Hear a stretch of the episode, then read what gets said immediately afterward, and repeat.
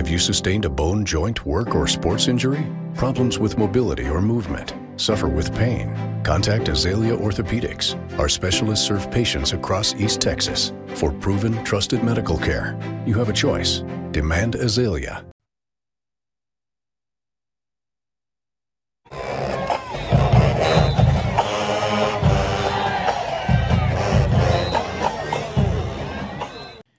Is your demanding work lifestyle in need of fire resistant clothing that can keep up? Well, L4FR clothing should be your go to for quality, affordability, safety, and style. L4FR was founded by a third generation oil field worker who is also a veteran. Thus, this company has a deep appreciation for reliability and longevity, all while we provide first rate customer service. Our durable apparel will serve you well for many years to come, whether you're working on a pipeline, a lineman climbing utility poles, or in any other environment requiring fire resistant apparel. L4FR has you covered. Our apparel is tough enough to resist hazardous conditions while still providing high comfort and style. L4FR provides clothing options to ensure your safety and comfort, whether you're on the job or not. To view our complete inventory of flame resistant garments, please visit our online store at l4frclothing.com or give us a call at 817 757 4935. Si habla español. Struggling with mobility, chronic pain, work, or sports injury? At Azalea Orthopedics, our team of highly trained physicians specialize in complete orthopedic care, pain management, sports medicine, physical medicine, and rehabilitation. If you've sustained a bone or joint injury, have mobility or movement problems, struggle with pain, contact Azalea Orthopedics. We're conveniently located across East Texas, serving 18 counties. When visiting your doctor, urgent care, or hospital, you have a choice. Demand Azalea. At Azalea Orthopedics, your health is our priority.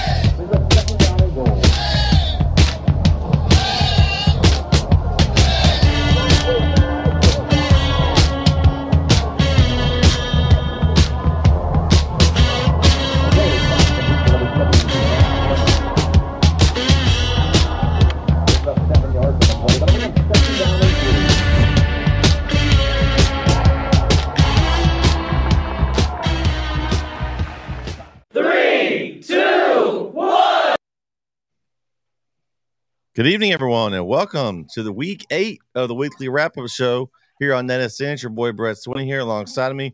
I've got Christian Blevins, Mr. Red Zone, Kyle Owens, and our man Spence is back with us this week uh, by popular demand. And also, uh, he had some things to say this week, so he was wanting to jump back on, and uh, we may have some others join us here soon. Guys, uh, how's everybody's week going? Good, It's been man. going good. Can't complain. Can't complain. It's uh, getting ready for another exciting week around East Texas for high school football. District's uh, hot and heavy now, so I'm excited to see uh, what all happens this weekend. But it's been a good week so far. Yeah, district's uh, a little weird now, uh, especially after all that happened Friday with a lot of districts around East Texas. So, um, I mean, I'm ready for the uh, Friday and Saturday. See what Can we got. say Friday the 13th was in full effect last Friday night? Yes. Yes, it was. It was a wild night for football. It was a little bit. So, um, I, I didn't do. I did okay. I, I, went six and four, and with everything the chaos that happened, I, I honestly was okay with six and four, just because no one got ten. Our highest, we had fourteen people tie this week with eight. Uh, Kyle, I think you were one of those. Uh, Christian and Spence, how'd you guys do this week? I went. I think I went seven and three. Um, there was a lot of games that got jacked up. Uh, I picked center to be Van and Chapel to be Lindale. I think Grand Saline lost too. So, um, yeah. I think I could have went. I could have went nine and one. I, I we talked about this earlier today on the on the uh, Beast from the East show, but I should have picked Gladewater. I was this close to choosing Gladewater, and I almost went with them, and I I didn't, and I should have, and then I would have been the only one nine and one, Look, but I almost did. Hey, the one person in the whole uh, the whole pickums that picked Lindale. Congratulations! Hey, shout out, Jake! Shout out, Jake! Congratulations! You were one of the only. You were the the only person that had enough cojones to pick Lindale. I, I give that to you. You you earned that one. My hats you listen to me. Corey, next time you just got to listen to yourself. I was gonna pick against my team, but man, it was Friday the thirteenth, dog. That's all I'll say. it was weird. It, it, it, was weird. It, it wasn't a good week of football. Period. It wasn't a good weekend for football. Period. The, it was it was weird. I was glad. The, that's what we, we talked about. I was glad the Longhorns were off. Uh, they didn't get mixed up in all this nonsense. Your Spence, Cow- how'd you do this? How'd you do this week, Cow- Spence? Your Cowboys almost got locked up in it on Monday night. We thought that Ooh. it wouldn't carry over to the weekend. They almost got locked into it. Ooh. Oh, Spence, Spence we didn't do well at all. he must have really did bad. uh, Eddie's already Eddie's already laying blame. I blame that on Corey. Oh, he's already hey, blame. blaming on me. Hey. Blame it on hey, me. Listen. Blame it on uh, Friday the 13th. Blame it on Jason. Hey, listen. USC got beat. Washington beat Oregon. I, I was I was good Saturday. I, I was I was. USC great. was gonna get beat anyway. They've been playing like trash. I, USC was bound to get was, beat. But here's the thing: I knew it was coming. They were gonna lose somebody. They were. I, I picked them to lose three games this year, and Michael Penix Jr. is probably gonna be the Heisman winner. Um, he should because I, I just I just don't think that Bo Nix is better. I just I just don't think so. That kid, or oh, that kid from Duke should be the Heisman. That kid from Duke is is great. Can't think of his uh, name. No, he's pretty good.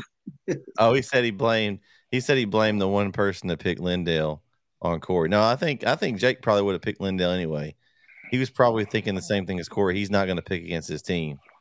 Um, so that's that's I'm I'm sure he's thinking the same thing there. So um, just kind of taking a look at what's going on with our overall standings. Uh, Kyle, me and you are now tied at 60. We're the we're the uh, the top NetSN uh, pick'em score. Um, Eddie, you're right there. Eddie, you're at 59. You're you're you're still below us. Um, I am proud of this one that we are ahead, Kyle, of our man Diggs. Oh, Diggs, had, we, Diggs, Diggs had a rough week. He actually did worse than I did. He had five and five. I, I, he he even made a post and I got tagged in on Twitter because he he had like an eighty something percentage of his picks, but he was five and five in the East Texas one. It was rough sledding for him. Yeah, well, and he also probably wasn't happy if he watched Monday Night Raw and saw an amazing match with Bronson Reed. So he, oh, Diggs is having a, having a rough week. Diggs is having a rough week. No, Big Bronson Reed. Big Bronson Reed. uh, Jeremy um, is right below him at 56. Hey, intern Claire has 51. Hey, shout out Claire.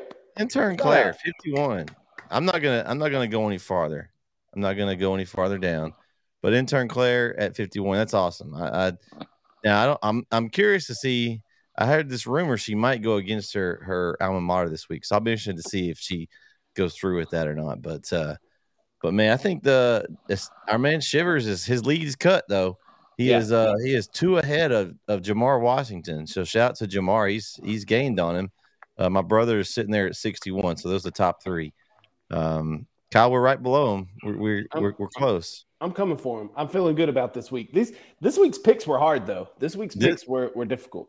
Yeah, I would say um, that this week's probably going to have the most parity as far as games not being like one sided picks. I think you're going to have a lot more of the, you know, if we have 80 pickers, a lot more of those 42 38, you know, closer, um, closer picks there. So, um, should be good. Um, last week though, let's talk about a little bit. It was a rough, interesting week in the pick 'em, but there was some good games. Uh, game one was uh, Jefferson over Atlanta, 49 to 29. Um, not really surprising. We talked about we think Jefferson's the class this district, and the way it stands at this time is them and Tatum at the top. Um, I think that game will probably be. Uh, I think at this point, I think Atlanta's probably the third best team, and I think Tatum and Jefferson would be for the district championship. Now the question is, can Tatum stop Jefferson? We know Tatum can score, so I think we'll see how good a game it is. But uh, I think that's where we're looking. I'm not really surprised by this score. Anybody surprised at this margin? No, I mean, I I, I kind of expected this uh, from Jefferson. Uh, we we talked about it earlier in the year. We thought Atlanta had a everybody was high on Atlanta. Well, I say everybody, I wasn't, but Jeremy specifically was high on Atlanta earlier in the year, and he kind of started, you know, getting me to where I was starting to believe in them. And then they just they just haven't had a good year this year. But Jefferson, talk about balance. How about 254 yards through the air and 251 on the ground? Can't get much more balance than that. So um, I, I, like Jefferson in this district. I'm, I'm with you. I think it comes down to Jefferson Tatum, but I don't think I don't think Tatum's going to be able to stop Jefferson. Um, so yeah, I think it's those are one and two. Atlanta's probably solid in at three, and then with Gladewater getting the win over Sabine, they kind of control their own destiny for that fourth spot, which is crazy. Starting out zero and six, and they can if still they, make the if they lose to White Oak, they don't deserve to win the play, make the playoffs. Oh Lord. I don't think I don't think White Oaks It's win not about who game. deserves it. I don't It's think White who Oaks deserves it. It's game. about who wins it. I, I nobody listen. Nobody picked Gladewater. I, nobody. If you pick Gladewater, you were just doing. You were just guessing. Actually, I almost did, Corey. I almost did. I was Nobody this close. picking Gladewater. There were But uh, shout out to Gladewater though. They they came out. They they they they swung it. They swung it and, and they brought the wood to Sabine. Man, Sabine was a fake bully of the week.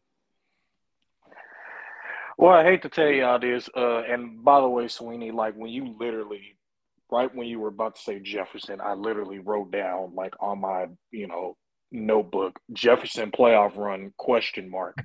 Can they make it to the state championship game?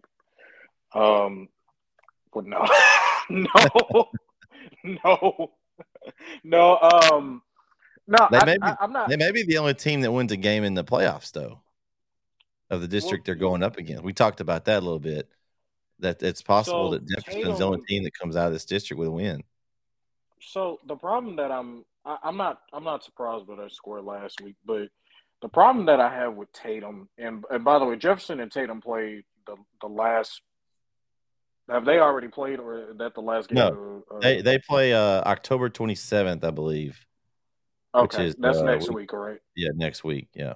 Okay, so the problem that I have with Tatum is that in those big games, and I think this has happened the past couple years, but in those big games, they just can't make big plays uh, on defense. It's always it's always some good offensive team that's able to like snap them out of the playoffs. Always, just all rather that's I, I, don't know who it is, but they they cannot make the big plays when they need to. And that's going to be the problem for Tatum. I see Jefferson probably winning this district. Um, who knows? Jefferson may blow Tatum out. Um, they just Tatum gives up so many big plays. You just got to wonder, like, hey, you know, can can they really hang with these dudes? And I, I don't think they can. So I, I I'm picking Jefferson probably win this district. Um, but I literally just wrote down, you know, their playoff run. Can they possibly make the state championship? Which me and Kyle have already agreed, absolutely not. Um, They but, got uh, Malakoff and Winnsboro in that same region. yeah, no, So Mm-mm. no thank you. no, and they'll probably meet. They'll probably meet Malakoff in the third round. Probably. That's if. That's that's if they don't have to play Winnsboro first. They have to play them first, and that's. I mean, well, they, they won't play Winnsboro first because Winnsboro is going to win that district five, and then Jefferson wins District Six. They may meet down the road. They won't play first round though. But I mean, Jefferson has a good squad. Don't get me wrong, but that region we've talked about that region. That three A Division One Region Two is a monster. It's so ridiculous. whoever whoever comes out of Region You Two still- is winning You still have Pottsboro that's really good. You know, Mhm. you know, with- and Winnsboro put it to them, but that was Winnsboro. is going to go several rounds probably. You've got Malakoff, Winnsboro, Whitesboro, all the boroughs are in that region. Not Brownsboro. uh, Not, well, not Brownsboro. No, no. Mm-mm, mm-mm. Um, but yeah, I think uh, I think this is an interesting district, though. It kind of we thought it was a lot stronger. I think coming into the year, and it's just kind of hasn't played out that way. Uh, Corey, any thoughts on this game? You good? All right. Game two was the one we just kind of talked about. Gladewater 48, Sabine 42. We actually had three people that picked Gladewater to win this game. So that was a good a good way to gain some uh gain some spots. We had uh uh let's see, Wes Wes Austin and Augustin all picked Gladewater. So three out of however many we had. Got to be from Gladewater. And there, there was no way I wouldn't pick. Like Sabine was. Sabine's been trucking it all year. But like I said, good win for Gladewater. That's Yeah. just a good win for Gladewater. Well, we kind of talked about, man. we, we kind of talked about it though, Corey. The, the schedule Gladewater played was a lot tougher, and I guess it played uh, in their favor there as they were able to take it take that game over Sabine. I, I thought Sabine was going to win too, but um, yeah, shout out to Gladewater. Well, that now- that that was my point last week when we were doing the pickums. I know I didn't pick Gladewater, but I was close because I remember saying they're not your normal 0 and 6 team. Like Gladewater has played a tough non-district schedule. They're not your normal 0 and 6 team. I think they play a, a- an easier non-district schedule. Then we got a we got a different story on our hands. But I don't think Gladewater is a bad football team necessarily. Dude, they ran for 538 yards. Three running backs had over 100. One had over 200. Um, they ran the ball down Sabine's throat. And if you can run the ball like that in, this late in the season, you you're not a bad football team. So I, I think that record is kind of deceiving for Gladewater. I don't think they're world beaters by any means, but I do think they're better than their record shows. Well, I think they've um, even even through their losses, I think they've been consistent, especially offensively.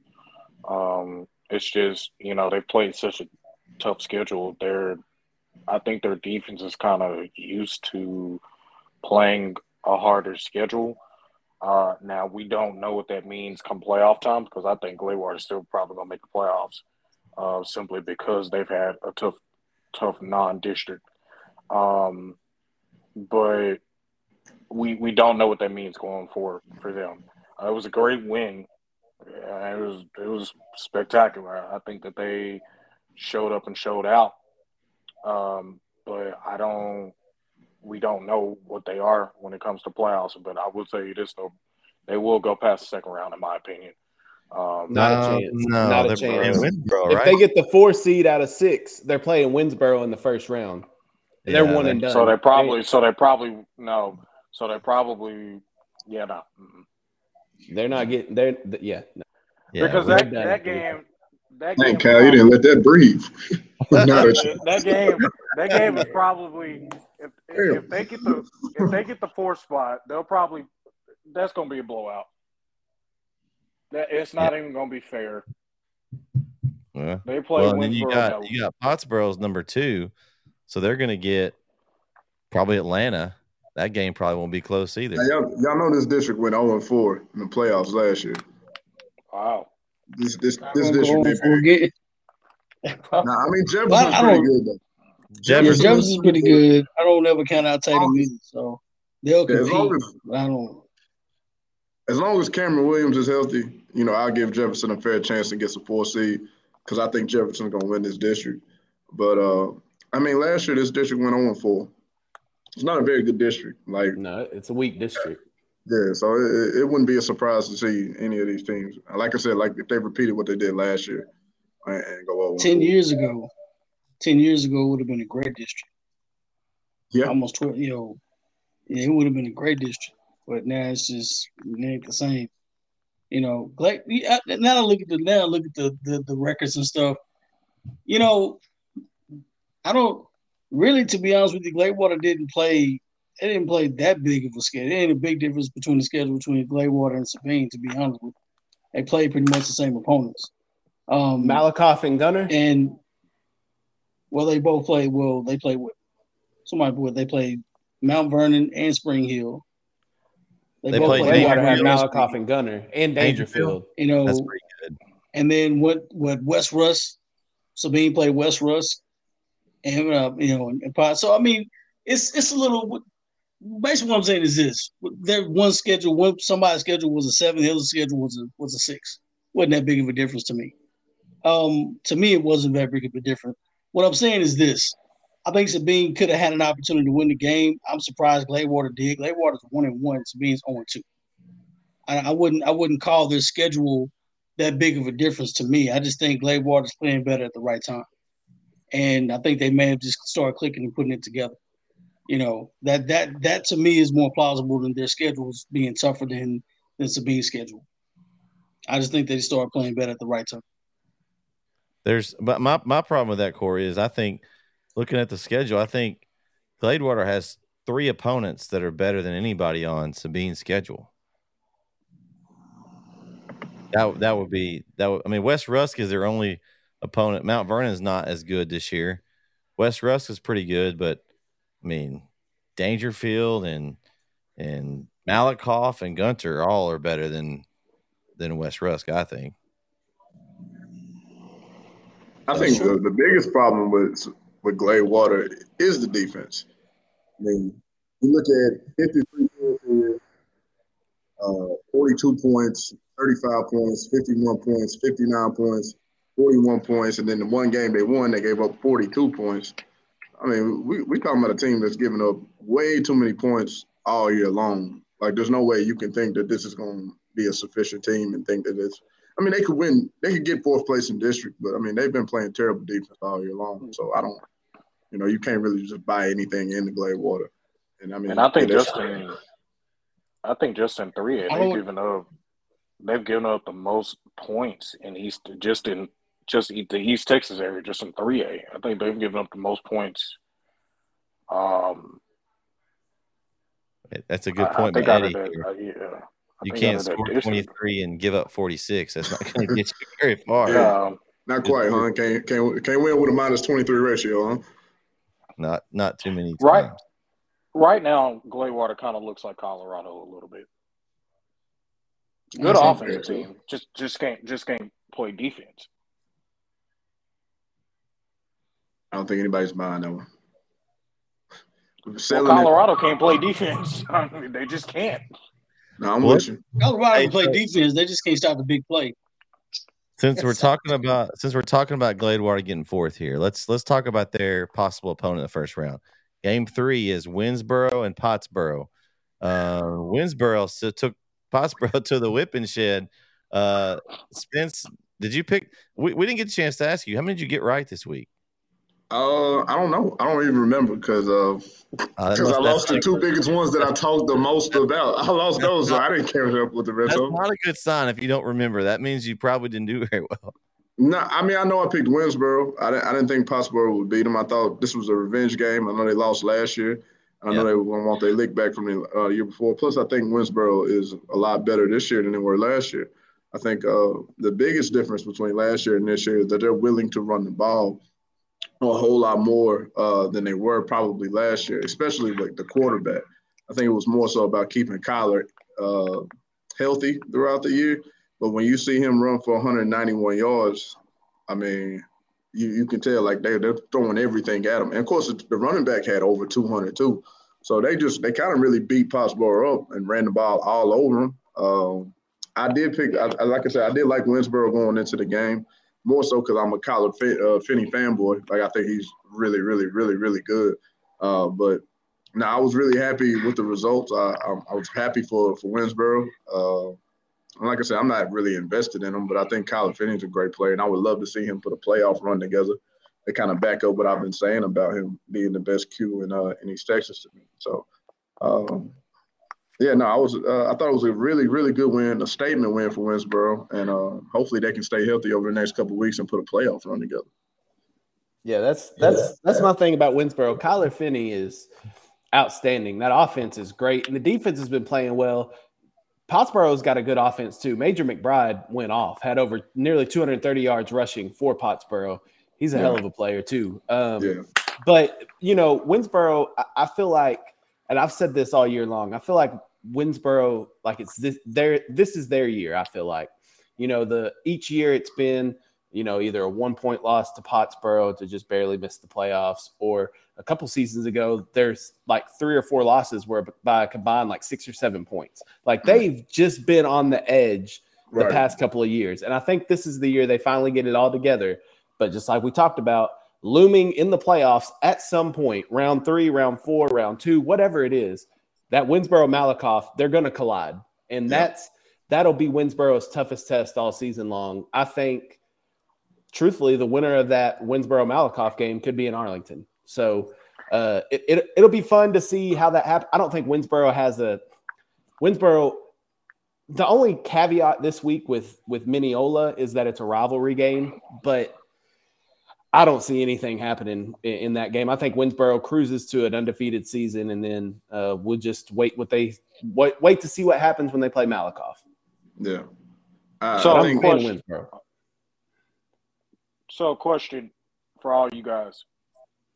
Personally, do you guys think that Winnsboro can beat Malakoff? Yeah. Do they I have do. the team? They have the team that can. Can they? Yes. Can they? Absolutely. Yeah, yeah, they can. I I'm gonna agree with y'all on this one. I'm, I'm gonna say they do have the uh, team, and I and I'm gonna be honest with you, Kyle. I agree. Whoever wins out of Winnsboro and Malakoff, if if if they do collide at some point. Going to Arlington. Now, who would they play on the other side of the bracket? We don't know. But um, I could see that happening. I could see them beating Malakoff. Um, I expect them to come out of that region. I, I, I, really do. I really expect them to come out of that region, especially with uh, their their offense is really really good, and I, I just think that if they were to meet, I, I, think their offense would be too much for Malakoff now that hasn't stopped Malakoff before. Would that be because, a semifinal matchup with possibly Brock? Oh, because isn't what Brock, region is Brock in? Brock's region one, they're region two. Wouldn't don't they match up? Yeah, they, yeah, they'll have to. They have to match that up. Would be a, place that would, mm. Man,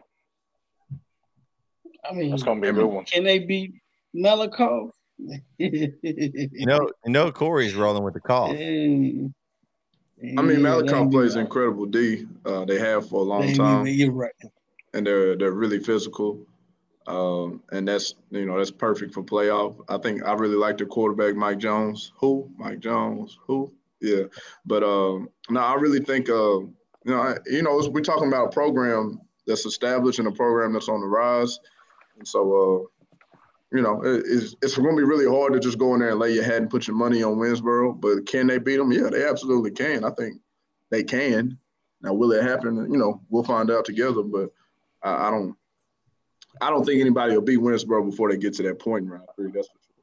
No, yeah, that Winnsboro is going to cruise to to Malakoff, but and it's it's a tale of of two different strengths. And we'll, I know we'll talk about this game a little later, but it's the same thing with Center and Van when they played last week. Yeah. Center, high powered offense. Van, strong defense. Same thing. Winnsboro, high powered offense. Malakoff, shut down defense.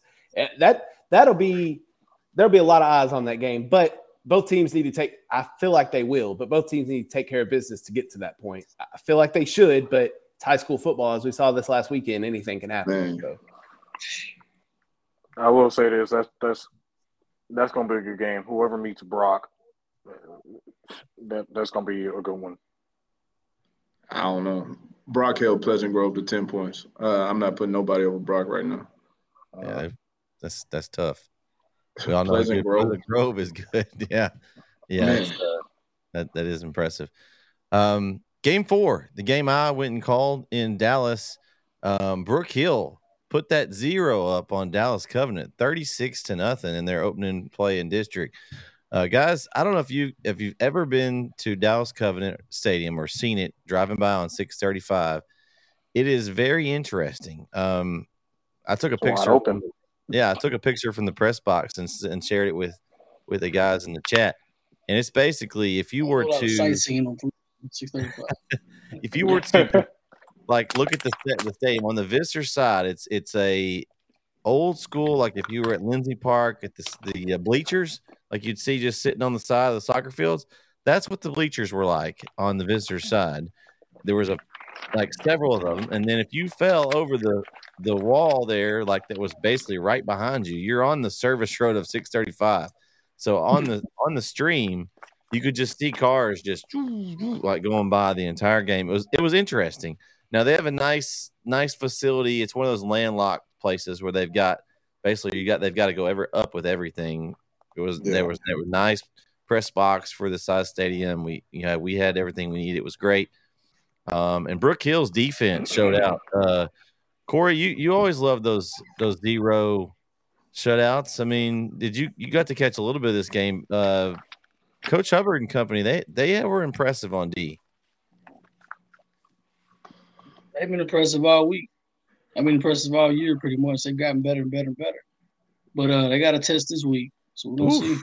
Yeah, they got they got number one Dallas Christian coming into um into their house, and Dallas Christian is one of those they play any everybody six A five A any of the private schools they, their schedule is pretty much wide open, and um, we'll have that game on NetSN, but it's going to be a test. Um, I think if Brook Hill plays, their defense is going to be is going to be there. If their offense can score enough points to stay with Dallas Christian, should be interesting.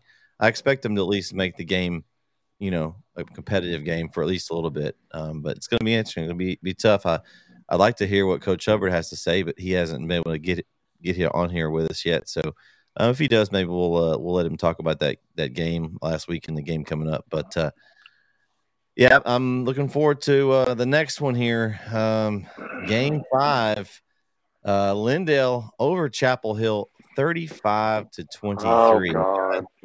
guys i i you know i had to i went and i'm cel- i'm still celebrating i've got clint thurman behind me and he's still celebrating here at Lindale Stadium uh, for the game. Um then i gotta i gotta tip my hat to the Lindale eagles. Uh coach cochran and his staff had a great game plan. Uh they were their game plan was basically to take the ball out of chapel hill's offense and make the chapel hill defense stop the run game. And they were able to make enough turnovers and enough stops to uh, to get the job done. I, I I'm really surprised, and, and the score I think was like 35 to 10. I think Chapel Hill scored the last couple of touchdowns, um, so it was a pretty big margin there, and just totally surprised. I mean, I, I thought Lindale would give them a tough test because they always are tough in Lindale. Um, Chapel Hill has a tough time over there, but uh, I just didn't expect this. Well, listen, I called the game and we we were me and me and Keith Whitman, we were we were on the call for the game and I, I got a lot uh, I put it in chat. I got, I got a lot of words to say about this game, so y'all bear with me. Um so listen, Chapel Hill here's basically what Lindale did was they were like, okay, we're we're gonna tire y'all out. Okay, we're gonna take time off the clock. We got a quarterback who used to play running back, so we're just gonna run the ball with him all night long. And and this is the one thing that I said a couple weeks ago. I said because everybody was like, "Oh, they're starting running back was out. He got he got hurt. I think he got hurt against Kilgore." Um, and I said, "Well, they do have another running back named Caleb Hart. Caleb Hart basically was the like their bulldozer that whole that whole night. They absolutely just consistently ran the ball every time. It's like they never missed a beat. It was always on. It, it was just consistent. And when you have Clint Thurman, who, um, and I actually got it right here. Clint Thurman ran for 307 yards, 307, ran 307 yards. And the fact that Chapel Hill's defense was not even able to contain this guy. Like I, I interviewed him and Coach Cochran after the game, and he basically said, and I'm I'm just I'm gonna be honest with you. He basically said Chapel Hill wasn't ready for us. Now, obviously, me being from Chapel Hill, did that make me mad? Now. Yes. Yeah. Did that make me mad? Yeah. Did that make me mad? Yes. Hold on, wait, wait, wait, wait, wait, wait, wait, wait, wait. That's disrespectful. I mean, listen, saying they're not ready. Has, no, I am just saying, yeah, like right you, you won, you won. Yeah, I'm just saying, don't don't be disrespectful. I don't think that's disrespectful. You're the number one team in the state, and we just got beat by forty something points. You wasn't ready. Forty. It wasn't forty, but sixty nine or twenty four. I'm I'm saying this. I'm, 64 29. Oh, 64 29, my bad. They got yeah. whooped by, they got wiped off the face of the earth by Kilgore. Mm-hmm. And then they come back and beat the number one team in the state, Chapel Hill. And this is the other problem. What Chapel Hill didn't do all night, if you notice, if you go back and watch the whole game, you know what they didn't do? They didn't fill egg. They didn't fill the A gap at all. They didn't fill the A gap at all. And if they did, all they did was just basically Clint Thurman was able just to bust, find a little hole, bust up the hole, get through.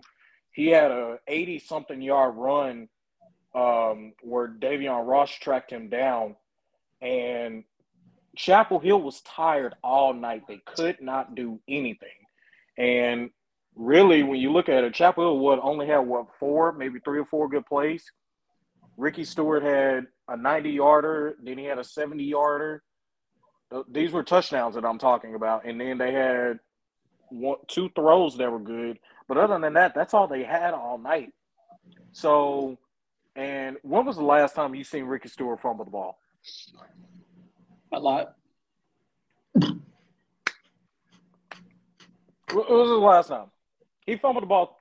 I think, I think he, oh yeah, yeah. Well, that too. But I'm just saying, in a high stakes game like that, where, where you need to score, I, I don't think I've ever seen him fumble like that. So that was hard to watch.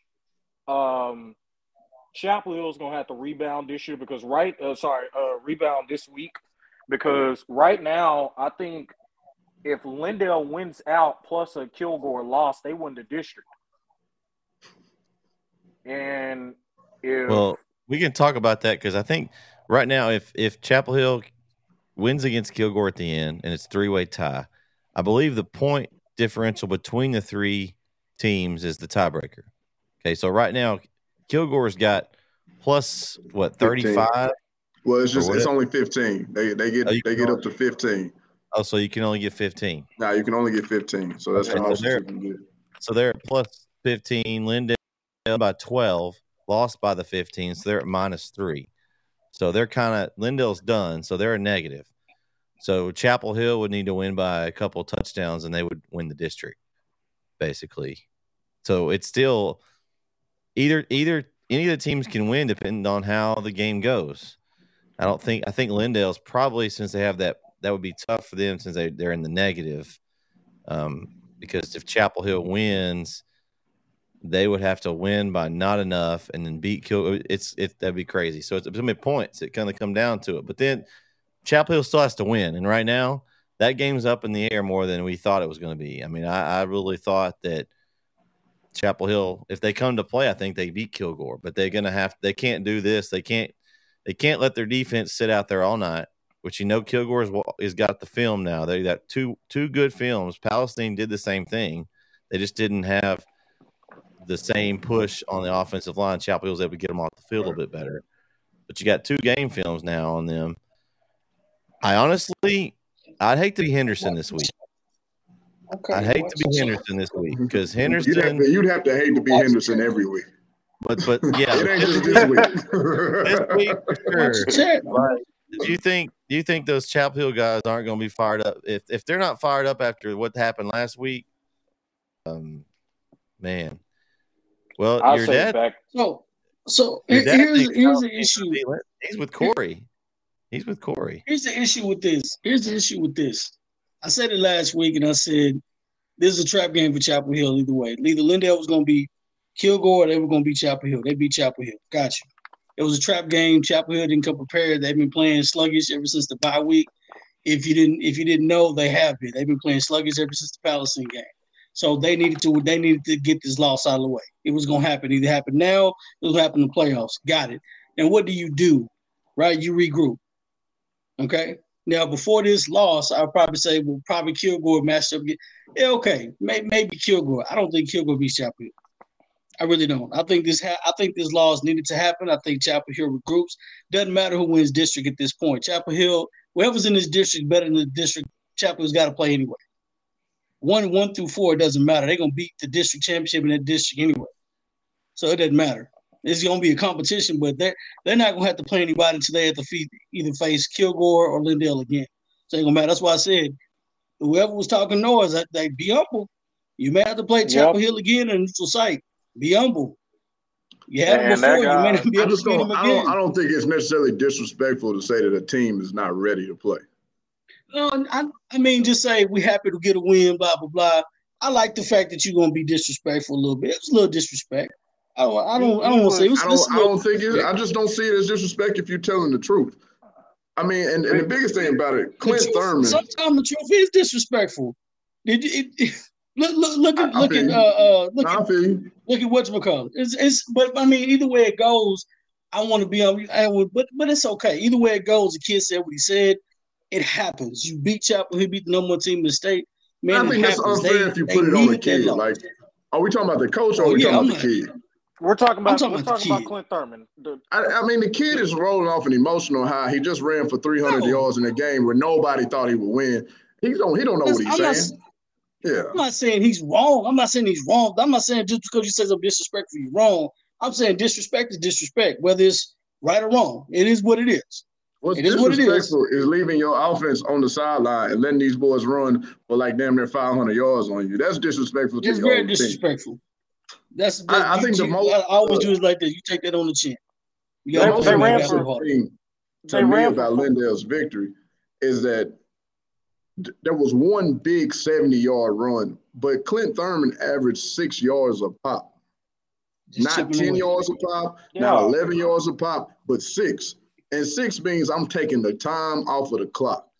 I'm keeping you guys off the field, and you can't stop it. Hmm. you can't. And, and, and here's the other thing. There's so there's 12 minutes each quarter. Uh, yeah, there's 12 minutes each quarter. Yeah. They the first quarter, the first and kind of the third a little bit. They ran off literally almost all the time that that corner had to like literally. Great it strategy. Was, it was That's that. I thought bad. they were gonna do against field goal. Well, I picked them, and then I was a week you early. Keep Chapel Hill's offense off the field. That high-powered offense that everybody, you know, like I think Chapel Hill is the best offense in four Division One. I, I think they do, but to to do to do that to them is very impressive. Like I said, like like Sweeney said, I wouldn't want to be Henderson this week either because I think Chapel Hill personally Personally, I think they could put up 60 on them. These next three games, I wouldn't want to be Chapel's opponents next year. If if I'm in that locker room, if they do what they're supposed to do, I wouldn't want to be their opponent these next three games. Well, if and here's what a, they're supposed to do. And here's the deal, like guys. So you you get you get there and you you work the clock and you have a 10 minute drive, okay? So then your offense goes on the field. Well, they're quick strike.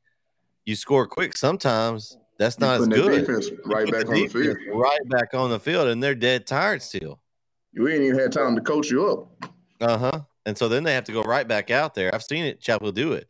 I saw a couple of plays in the game where it was where they just you know boom, quick strike, and the D and the offense had to go or defense had to go right back out. Well, now there's they haven't even recovered, hadn't got a chance to make any adjustments or anything like that. They got to go back out there. like that all season. Here's like a question for y'all, because y'all watch Sheffield way more than I do. Yeah. How confident are you in Brisbon throwing the ball to win a game? Oh. Without Deuce McGregor. Two years ago. Two years without ago. Deuce McGregor, without Tyson Berry. I mean, Mayfield's good, and um, Kelly. Darius Kelly. Dean, I like him. Darius I like Dean. Dean. I like I like Mayfield. Kelly. I like the tall guy. Kelly. Uh, but but how confident are you in Brisbon and throwing the football if the game is on the line? I think it can happen.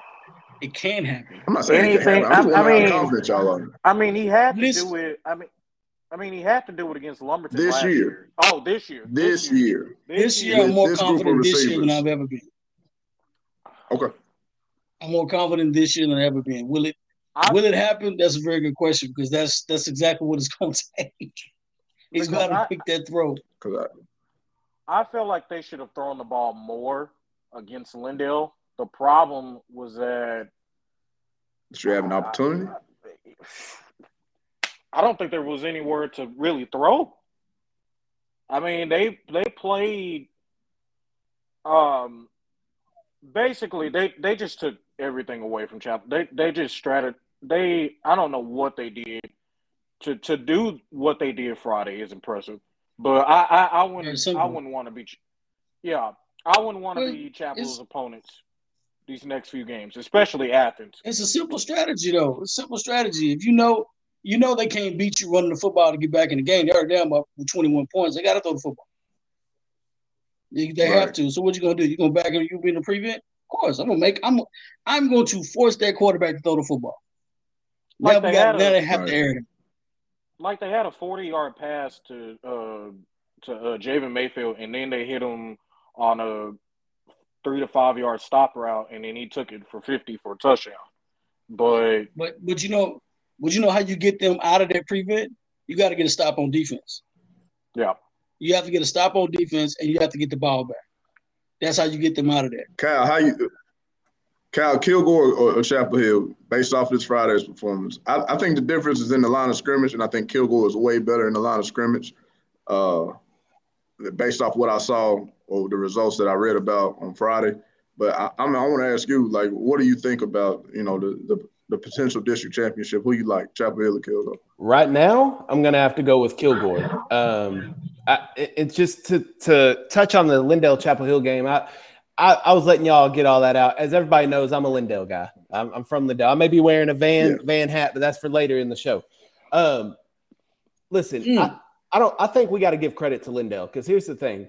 I, I know, I know it's a lot of talk about Chapel Hill right now, which is understandable. But I think we're overlooking exactly what Lindale did here. You got to think they came. Coach Cochran and, and the boys got embarrassed against Kilgore the week before. Then to come out at home, top team in the in the state, a team that they've had success against in the past few years. Like the the note said in the chat, for the past five meetings, Lindale's won against Chapel Hill.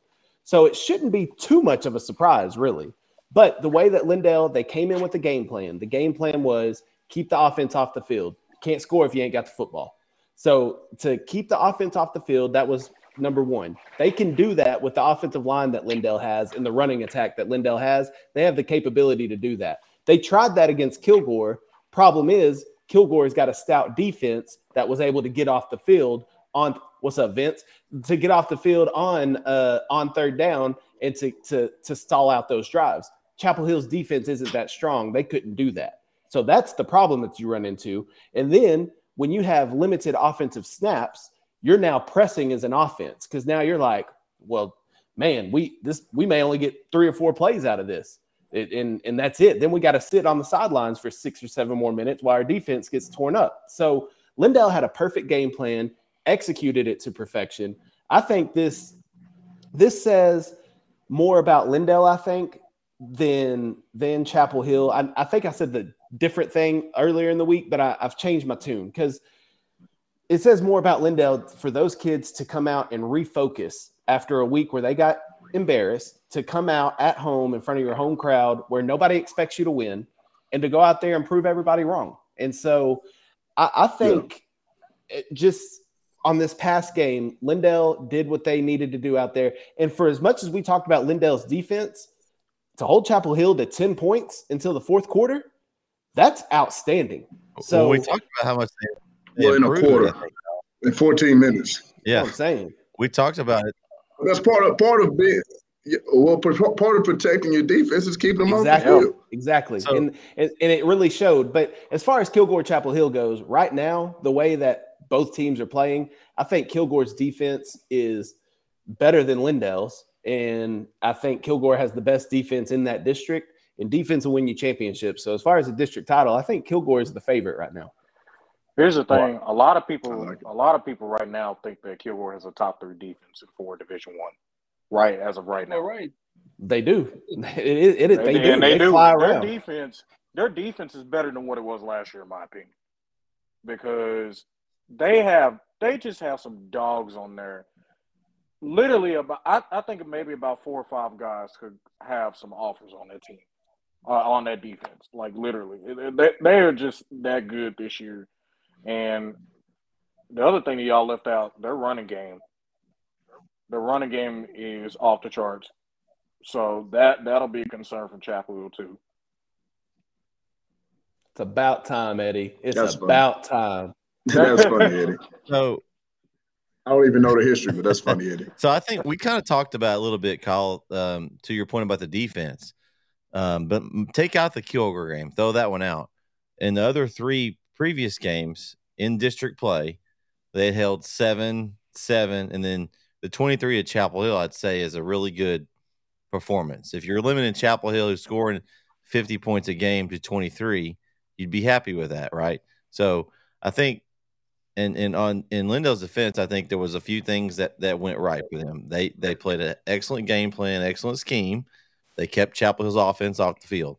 Their defense did enough didn't have to do. They don't have to be Kilgore's defense. They did enough to slow down Chapel Hill enough to get extra possessions. And three, they had some things that went their way. They had the fumbles from Chapel Hill, you know, the and, and they just didn't Which defense didn't cause. Right, yeah. uh, the defense cause, but things went their way. When you when you when you beat a number one team and you're, you're and let's be honest, the skill level in Chapel Hill is is better than Lindale. And if you look to the two teams, they're a better team. Chapel Hill's going to win probably most of those times. But if you can catch them on a night where they're not playing well and you have a, prepared scheme, a prepared you know game plan, and things that you worked on work in your favor, it's a good it's a good night for you. And that's kind of what, what I saw in this game is I think Lindale did exactly what they needed to do to have a chance to win. And the fact that Chapel didn't play up to their potential, which you're never going to play your A game every single week and they didn't. And that's what happens, and that's where upsets happen. I think uh, the the, the problem I'm yeah. having with this conversation is it seems like we're discounting Lindale, like they're not a good team. Like Lindale is a good football team. I'm if not, you that Kilgore I'm not game, discounting Lindale at all. When when you look at the Kilgore game, that game was close in the first half, and Lindale went for it on fourth down in their own territory, didn't get it, and that's where that game changed. Also, two kickoff returns for a touchdowns by Kilgore. That's not on the defense. So I mean, right. it's Lindale's not a bad team. They've been in all these well, games nobody, year, Nobody so. said they were a bad team. I don't, I don't. But the, the way the way it's being presented is that Going into the game, Chapel I thought lost the game. Lindale didn't win the game, and I think that's no. Lindale beat Chapel Hill. Lindale beat Lindale beat that, Chapel Hill fair and square. Yeah. I, I they out schemed us, outplayed us, out hustled us, everything in the game. Yeah. They they beat Chapel Hill fair and square. They took it to them. Book of the chin strap. Chapel Hill didn't have it that day. Yeah. Listen, I'm gonna be honest with you, Kyle. I, I had I had Lindale getting the four seed at the end of the year. Literally, I had him getting the four seed, probably losing in the second round, and then you know that would be it. But uh, one more question, Spence. If yeah, let's just say this. Let let's say that it's going to be Chapel Hill, Kilgore, maybe third round or fourth. Out of all, do you think out of the out of the two, let's let's forget about Lindale a little bit. We know they beat Chapel. Hill. Let's forget about Lindale a little bit. Out of the two, who do you think that can go to the state championship as of right now? Between a- Chapel, after, after, after Chapel Hill and yeah, Kilgore after Friday. Um, I mean, I would say Kilgore would have the best chance because I think Kilgore plays um, better defense. I mean, you can't you can't give up 310 rushing yards and, and think that I think you're gonna make it to the state championship game. I mean, it's the same thing that happened with Bernie. Bernie did the same thing to him, beat him up right up the middle, uh, kept the offense off the field, and then Bernie really kind of beat him up on the offensive line, on the defensive line too last year in that fifth round game. Uh, it, it, it's to come down to who can be the most physical, and I think, um, you know, right now you got to lean towards Kilgore based off of you know what just happened Friday. That, and I don't think they've really replaced Kevion Huddleston on either side of the ball yet. Uh, and I'm not, I'm just not sold on the interior of their offensive line and the interior of their defensive line. I know Kendall Allen's a great player. I know uh, Davion Ross, the linebacker, is a great player. Terrence Brooks is a great player. But who's in the middle of that defense?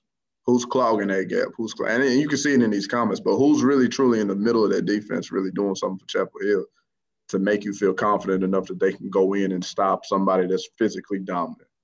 And, and, so I'd have to go with Kilgore right now, only because you know, for one, Kilgore dominated Linda. Uh, no matter how it got out, it, it, was a domination at the end of the game. And um, I think out of those two, you have to say Kilgore. I think I don't think you can watch what happened Friday. And I've always been kind of shaky on Brisbon's passing. I never thought he was just the best passer in the world. I think he's an electric playmaker. I think he can do some electric things, scramble around, finding open receivers, and, and I think that's that's has his play into it. But I think if Chapel Hill has to drop back and throw the ball because they can't move it, or if they are getting, you know, if it coming down to they need big scores and they need to, I, I, I don't know. I think it's fair to say Kilgore right now, and I just have to go with Kilgore. Right now, I will say this, and I'm last point. Um, Chapel Hill, when you look at their defense right now, probably their biggest problem right now is that they have one linebacker sitting in the box. He has to defend both A gap and B gap, and it's impossible. It's it's it's looking what we saw Friday. It was pretty bad. There's a reason why it's one linebacker in the box, though, right? I mean, they're spreading people out, making you cover people in space, and then there's still that same old three yard, four yard in the cloud of dust right. type of offense. But when you spread people right. out, now I've got to respect the outside. I, I got to leave this one guy in here. If I don't, then I'm outnumbered on the outside. I don't want to do that. I have to play sound football. I have to play sound defense. So, I mean, maybe they need to figure out a different scheme. Maybe they need to go to an odd front. Maybe they need to, you know, figure out, you know, how to way to clog in those A gaps. But I mean, that's all. That's all Chapel did. Five, six yards out. I mean, Linda did five, six yards out. It's definitely going to make for an interesting Week 11 matchup. I have a feeling that will be on our pickums uh, Week 11. So we'll see what happens till then. Until then, we'll uh, we'll just have to see. I'm assuming both teams will take care of business, and then we'll have a uh, a district championship for possible three way tie uh, up for grabs week 11. So that'll be interesting. Um, all right, good good discussion, guys. Uh, game six, McKinney North over Lufkin, 46 to 39. Spence, I'm gonna defer this one to you. It's your district here. Uh, any surprise on this score in this one? Uh, surprise. Uh, yeah, I didn't think they would score that many on Lufkin. I mean, I mean I'm not knowing no, that's backwards. I didn't think Lufkin would score as much as they did. This game was 25 to 25 at halftime, uh, or somewhere close. Like at halftime, they were going back and forth, and you know, that was a surprise to me because I didn't think Lufkin was that good offensively. I know Kedren Young, the Notre Dame commit, is amazing, and he had an amazing 81 yard run there right before halftime. But I thought McKinney North was. Uh, I just expected them to play defense a little bit better than what they did, because uh, I just didn't expect. I just didn't expect that out of it. Them to have such a high scoring game.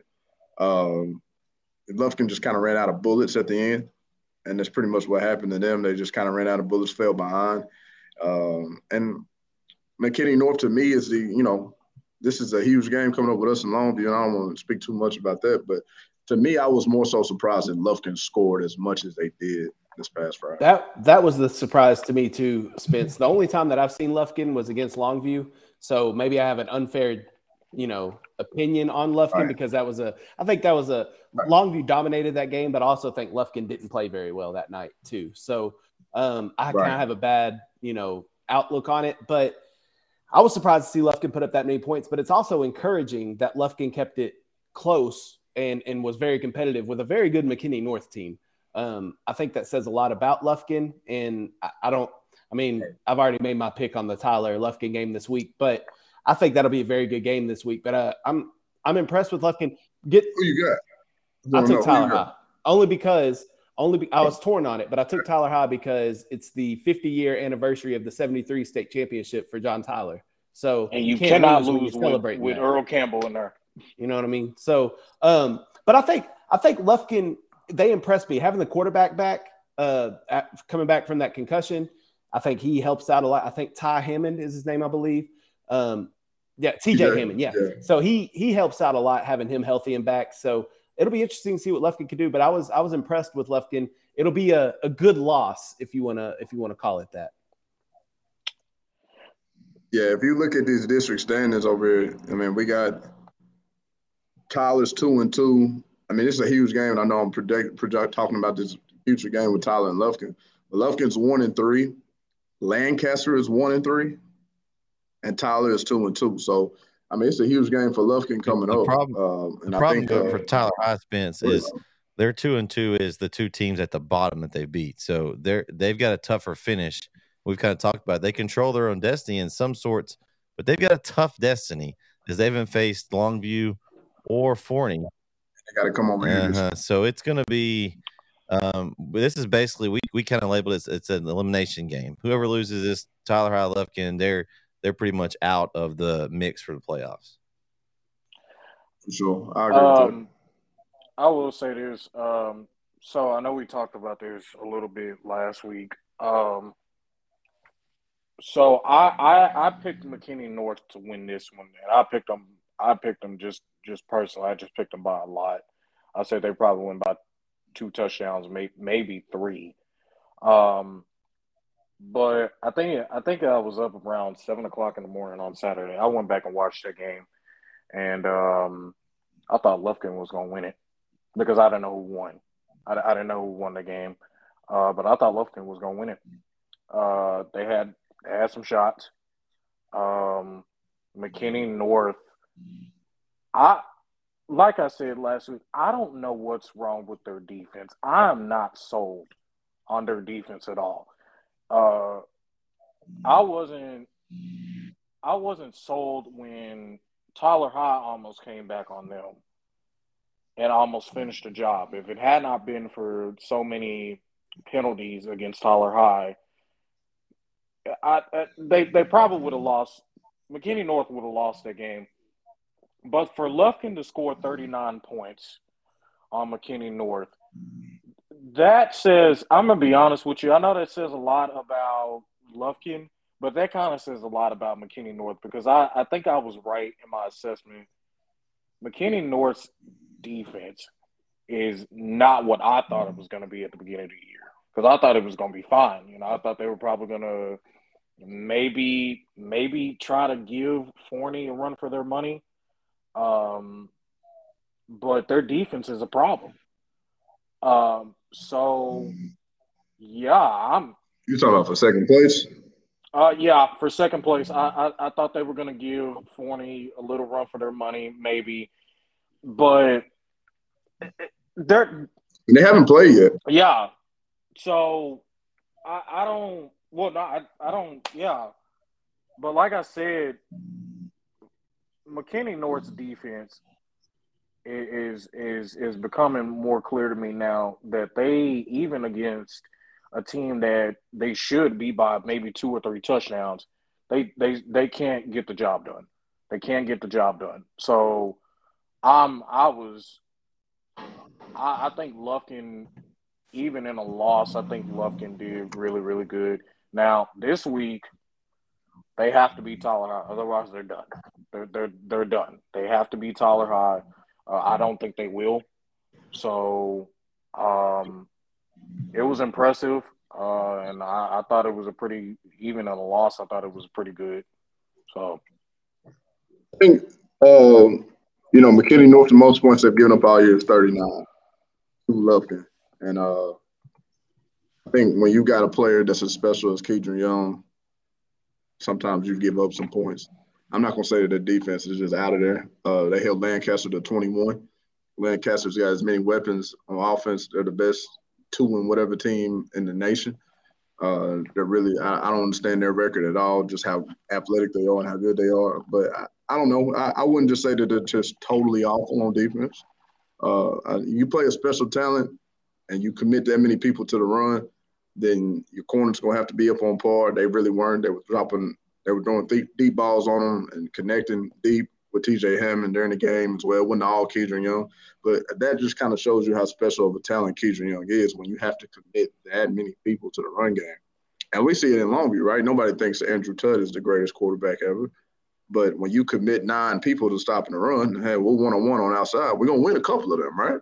So I mean, it's the same thing with Lufkin. When you've got a back that's as special as Kedren Young is, and you have to commit eight, nine people to trying to stop the run on every single play, people are going to beat you over the top. People are so I think that's more so of just like a Lufkin deal, um, and just a one case kind of deal. I w- I'm not willing to say that they're bad especially going in there and playing them a couple of days. I don't think they're a bad defense. I think they got some pieces there. Uh, I just think when you've got somebody that's special, it, it kind of leaves you to be open and vulnerable at certain spots.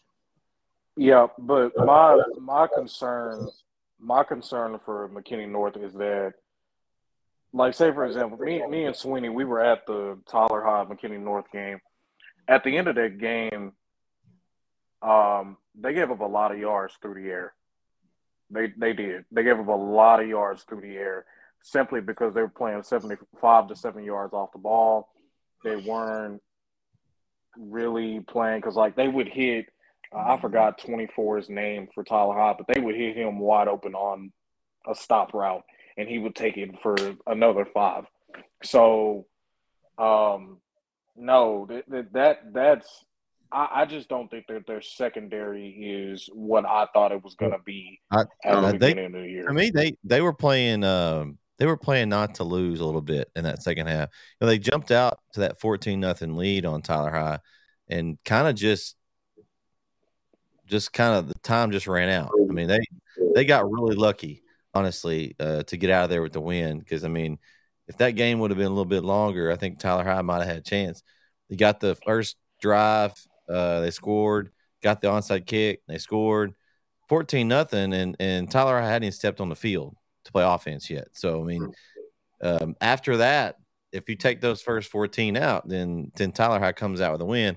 I think that was what hurt them there. I think they didn't. They you know when you're a coach, you kind of relax and try to protect and, and, play back, and that's what a lot of that did. Now the pick six changed everything um, for Tyler High. They kind of most the momentum. Yeah, Bazak, um, Bazakarian Williams, they, he he, they played, he caught it with one hand. They played very uh, safe, and it almost cost them because they were like like literally it was and and sometimes it was too safe. I think that's why Coach uh, Coach uh, Rashawn Woods was like he was calm. I mean, he's calm all the time, you know, when he's down in games like that. But as we've seen, you know, this year. Um, but no, nah, they just, you know, it's just like, oh, you know, oh, you're gonna place five seven yards off the ball. Oh, I'm just gonna throw a ten yard stop route. You know, I'm just gonna throw. You know, did I miss the troop oh. What's that? The what?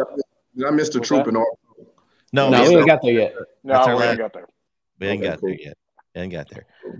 I thought um, I might have missed it. You know, I was having some technical difficulties. I thought I might have missed it, man. No, you you, you you missed. Uh, we talked Jefferson, Atlanta, and Gladewater Sabine the first couple. I don't know if you. Those ah, um, uh, game. Let's go to game seven, guys. We've uh, Mount Pleasant keeps on trucking in that district with a 27-22 win over Nacogdoches. Uh, they've, they've got a big game this week. It was it's one of our pick'em games, the White House Mount Pleasant game. Um, that district now, we kind of originally at the beginning of the year, we kind of thought, okay, it's Texas High, then it's White House, then maybe it's a combination of Marshall, Nacogdoches, Pine Tree for four, five, and six. And and Pleasant's just slowly just keeps beating people and just you know moving on up. Now they're looking at they're looking at third, and, and now they're they're going for second here. If they can knock off White House, um, I wasn't surprised by it. Honestly, I, I picked Mount Pleasant to win this game. Um, but and they've played well so far. They've got some some nice wins. I like Mount Pleasant. I I picked Mount Pleasant to make the playoffs uh, earlier in the year, um, and that was before they even started district. So I've been on the Mount Pleasant bandwagon. I don't think they're going to beat White House this week, but I don't think they need to to make the playoffs. Um, but I think Mount Pleasant. Look, that that uh, what's the quarterback Mason McMinn? Stud. That dude is a dude. Yeah, Stud. He is a dude, man. it's a grown He's a man. dog out there. So uh, when you got when you got an athlete like that on your team, you have a chance to win any game. So I'm not going to count them out against White House because we've seen White House struggle a little bit, especially with teams that can put up some points. So I think this will be a good game Friday. But um, yeah, I'm not surprised that Mount Pleasant beat Nacogdoches. Uh, they don't, you know, McMahon threw for 291 and had two tutties. So they don't light up the scoreboard, Mount Pleasant, but they play really good defense, and uh, that'll keep them in games. They're Yeah. really physical. Physical, Yeah. exactly. And I think the biggest thing, and that's what White House struggles with. White House does not like a physical football game. And the biggest thing is, is Josh Green playing, or is it the backup Jacob, whatever his name is? Because I think you need Josh Green in a game like this. And he didn't play last week against um, whoever White House played last week. They didn't. They did not play Josh Oh. Green. Played Hallsville, they didn't need him. Yeah, they didn't need him, but I don't know if that's an injury deal or if that's a we're gonna rest the guy up. So I, I don't know. Well, see, here's Uh, here, White House's output so far. They've they've put up 33, 51, 45, 52, 35, 57, 54. So Yeah. it's going to be a battle of offense versus defense to me. I mean, if if Right. Mount Pleasant's defense can hold White House to enough to low enough total that they can stay in the game, I, I- Mount Pleasant has a chance. If if they can't, then and it's a shootout game. I think White House wins it. Right. Well, to be honest, and and Kyle, I'm a I'm gonna disagree with you on this one. I think I think Mount Pleasant has to win this game. They're, they're gonna have to they're gonna have to win this game. I think that they need to win this game. Just who's who's number one? Texas Texas High. High. Texas High is number one. Texas Right. High. I think that they need I think that they need to go ahead and just win this game so they can literally say we're gonna put fear in the number one seed. Like literally. So They've already lost to the number one They seed. lost though. to about 29. Oh, okay, okay, okay. So so well just just just period just period i think they need to solidify that okay we've beaten white house we got the second seed now we're here so now y'all know who we are um it was an impressive win that they had over nacogdoches i thought it was i thought it was good um you know their offense just played well uh they did a good job blocking uh which is one of the things that i um I had said uh, to one of my, you know, cousins, you know, uh, who uh, who's from that area. Um, I, I said that Mount Pleasant needed to block up front, you know, to to win games. Uh, their defense has been really phenomenal, especially the way they played against Marshall. Um, so I, I think that that this this week is going to be a shootout. I had this game, you know, when we first talked about it, I had this game uh, probably maybe a 48 to 45 ball game. Uh, now I don't know if it'll be that high, but it, it's gonna be it's gonna be fun to see. And I, I All right, gonna keep it a. Mount Pleasant can't score that many points in a game. They're not gonna score into the 40s. So if they get into that high, they, they can't keep up with them. do And you I'm gonna keep it a buck with. Mount that that they can get a third seed. They need to feel happy about their season and go home, get ready to play basketball because they- don't have what it takes to make a deep playoff run. Uh, they don't have what it takes to compete with a team like Texas High. Uh, you know, and, and they'll have, they'll they have a statement to prove in this week, but I think White House is going to do it to them. I, I I really do. Uh, I don't think it's going to be close. They've been playing some close games with Knack and stuff like that. Like they, and I like Mason McMahon. I, like I said, he's a dude. He is a dude, but this ain't a team that's going can go two or three or four deep round in the playoffs. This this team should be happy with a winning record, making the playoffs and beating the teams that they play because this is it ain't looking great for Mount Pleasant past district. It ain't looking great for them. I mean, I don't think they're gonna be wild. Isn't, Mount Pleasant? isn't that like the Melissa district that these guys match up against? I think so. Yeah. Oh, Yeah. yeah. so, mm-mm. Oh yeah, no. I I, I mean they'll be. they got swept out of the playoffs first. last year. This district lost every game last year. I remember we, it was like 5A coverage. Up Longview's the only one left because everyone else lost out. So when our we talked about the 5A, it was very short for playoffs. Um, just looking at the way this stands right now, you got Texas High and White House at three and zero, and you've got Mount Pleasant right there at two and one, Marshall at two and two, Longview at one and two, Knack at one and three, and also the other one. Don't do, don't do this. Pine Tree, Pine Tree. Make sure there's a difference between Longview Pine Tree. Yes. Longview Pine Tree. There we go. Get it out there, baby. Hey, don't do that. Hey. Don't do it. It's two different schools, man. And I also schools. heard that they may be dropping, and we'll have a realignment show. But Longview Pine Tree might be uh, dropping down a classification. They they need to you know what they need to do? They need to replace Jacksonville in District Nine. That's what they need to do. They need to they need to drop. That's about their level of competition. You're right. That's about They- their level they of beat competition. They need to drop. They need to go. Yeah, they beat expect them to Lindale. put in that So, district one day. and hey, I was I was kind of talking about that early in the year. I was like, listen, Patry can't do it in five A, so they might as well just drop down to four A, go against Chapel, Hill, go against Kilgore, get get that out the way. You know, can do, do it do then. that. Do There's- do that. can beat those. There's They can get third. there's Eddie. That's uh, They that Do it faced then. Lovejoy. Four four is even more dangerous. Hmm. This- this- Yeah, they can get. Hmm. Pine has been a big disappointment. I don't know if we're talking about them tonight, but they've been a big I mean, they- disappointment. I thought they were third district. They I mean, let I me down this year. That's that's Corey's team, Spence. That's Corey's team. I, I think They let me down years, this year. They had a lot of promise. Oh, They had a lot of Corey, man. promise. They let me down, man. I don't. and I I, don't hate know. you like Pine Tree, man. I hate that for you. I don't know if this. Is I true just or said I not, like pine Ponce. They they they were competing. They were competing this year. I was giving them some knock because they they ain't won nothing in decades, and I was like they competing. Hey, I'm they, giving them a so little they was like getting beat by six. They was getting by six. All right. man. Man, Hey, hey, it's a long thing. I got to get on there. I got to talk about Pine Tree every Hey, chance I get. There's no problem. Y'all got to play John Tyler coming up, so we're I remember that. oh, uh, Wait, what? What we say? Hold on. What was that? oh, I just want to put my ears to the camera, make sure I heard it right. you're, getting you're getting a little bold there, Corey. Hey, I was hey, bold is my middle name. uh, let's go. Let's go. Game eight. Uh, West Rusk forty-one. Grand Saline. Uh, no surprise that West Rusk took care of uh, Grand Saline there, and they're in a collision course for a big game. It's one of our pick'ems this week between Rusk Rusk and Troup. Um, guys, this district is uh shaping out to be a very interesting. Um, anybody anybody surprised by the score differential? I really wasn't. No, I mean West Rusk is a really good team. Grand Saline's just not there yet. Um, West Rusk and Troup this week will be an interesting one. It's also the uh, red zone game of the week this week, but uh, that'll be a good game this week. But I'm not I'm not surprised with the score. West Rusk is a good team, and my only concern last week for West Rusk is that they would overlook Grand Saline looking ahead to this Troup game. They obviously did not. So uh, kudos to the Raiders. Um, I think that for one, I'm not I'm not shocked about it. I, I didn't even think. I thought really, I thought West Rusk was going to score 50. Uh, I mean, there's Hmm. like that's just how that's just how good they are. The Um, district. Spin. I'm, I'm just saying, I thought they were going to score 50 because they can't hang with them.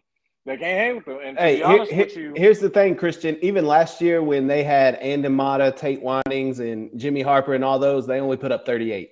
And they nearly lost that game. A little more time, Grand Saline would have won that game. They came back on them. So uh, 50 is a little, a little much. I don't think West is going to put up 50, but they almost well, did. I'm just saying the way that the game was going, I was like, mm, okay, they might go 50. I was thinking about that in my head. I was like, yeah, they might go 50, but uh, I'm not, I'm not, I'm not shocked. And to be honest with you, I wouldn't be surprised uh, if they won by 10 points um, when they play Troup.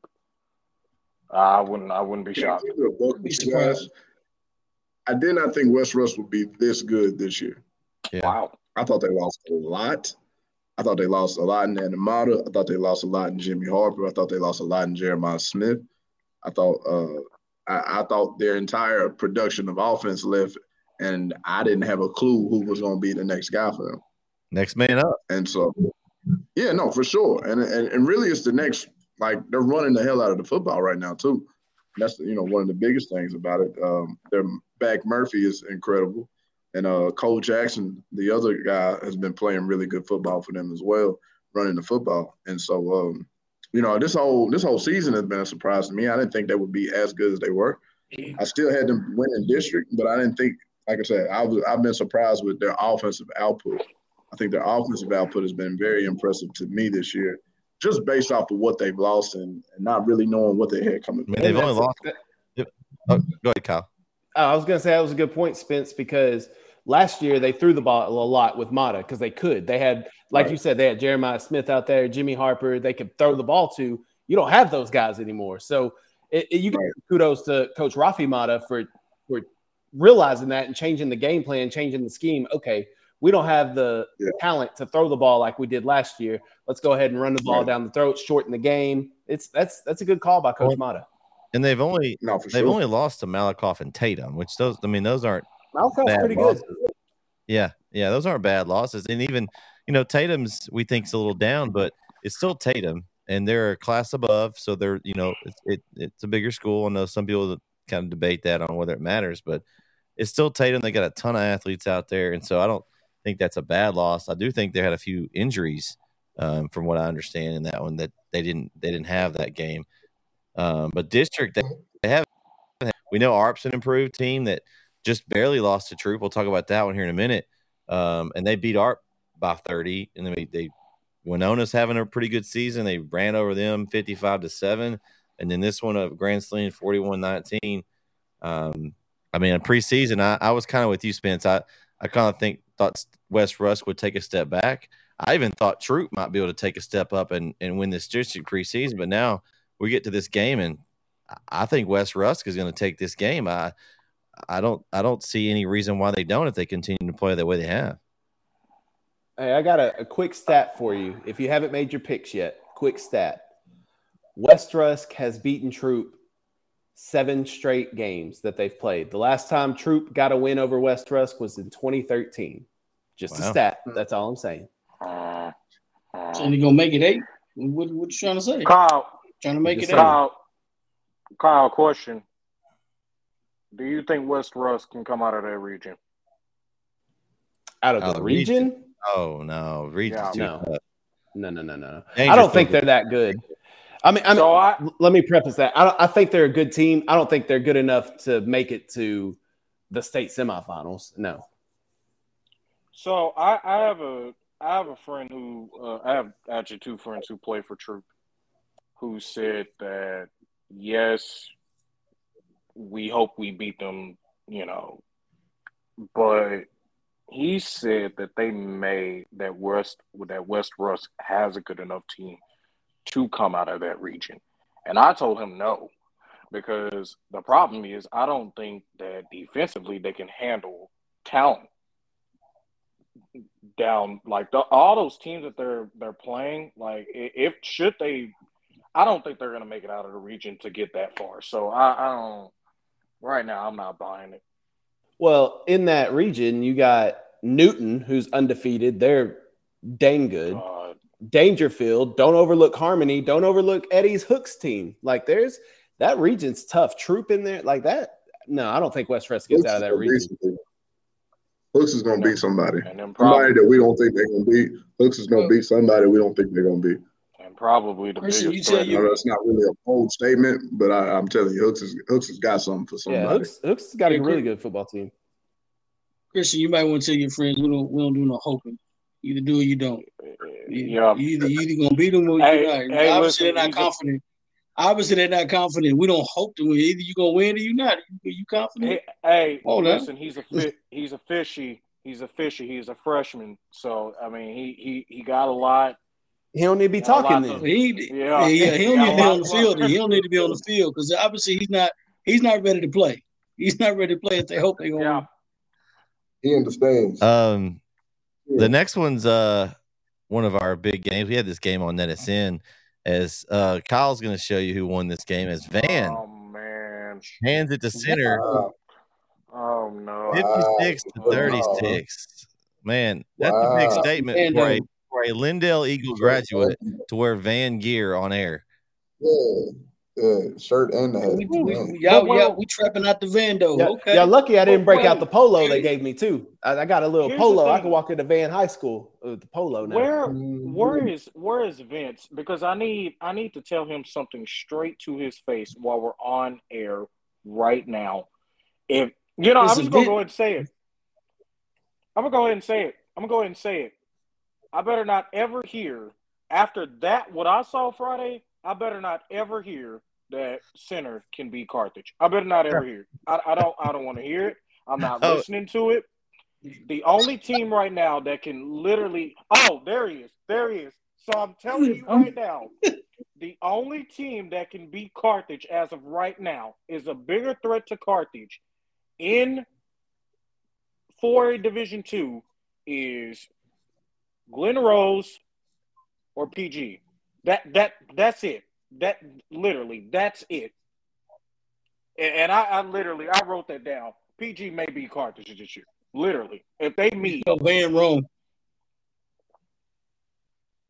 Yeah. Listen, this. I would be real cautious about speaking with my chest. I did that last week.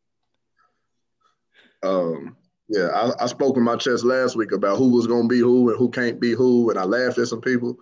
You know, I'm not gonna laugh at nobody else. I ain't gonna speak with my chest about who can't be who. To be honest with you, you said when you say you said they can't make up 40 points, Spence. You said they can't make up. 40 I know, points. right? You know what I'm saying? I, I spoke with my chest last week. They made up 60 points because they beat them by 20. My chest is small at the moment. You know what I'm saying? Like, uh, uh, I'm here to eat my crow, man. I mean, damn. I, I, I, had no idea. I, I, didn't think they were. But in all honesty, Van came out with a real similar game plan to what oh, Lindale did. Yes. He had a, a very mm-hmm. explosive team out of center, and let's take the air out of the football. Uh, I just didn't see Van running for five. Five sixty. That was my stat hey, I was going to tell y'all hey, about. I thought it was. I quarterback got hurt. How the the, I the thought it was the quarterback got hurt, right? Moffitt on the second drive of the game, so they had to put. Is that, they, is that is that Jackson's little brother? No, it was Jackson that got hurt. Uh, his little brother. No, I'm saying it's Jackson. I'm talking about um, Jackson Rainey. Oh, yeah, yeah, yeah, yeah, yeah, yeah. yeah. Is that his little I brother? think so. I think, okay, I think Kenny Rainey. Yeah, because I'm, I'm telling you, bro, like Oh, Dude, but yeah, they 560 though with a with with when everybody in the stadium knew you had to run the football because you can't throw, you got to you got a backup in. Everybody and their mama knew you were running, and you still ran exactly. for 560. That mm. is yeah, because I mean, all they, I mean, all Van does is run RPO, but I mean, it barely works. Three cats over one fifty. Bro, they they and that's call them Vando from now on. Trapping out the Vando. I'm not. I'm not calling them that. I'm calling them Vando from now on. Hey, hey, look, hey, it's, it's something.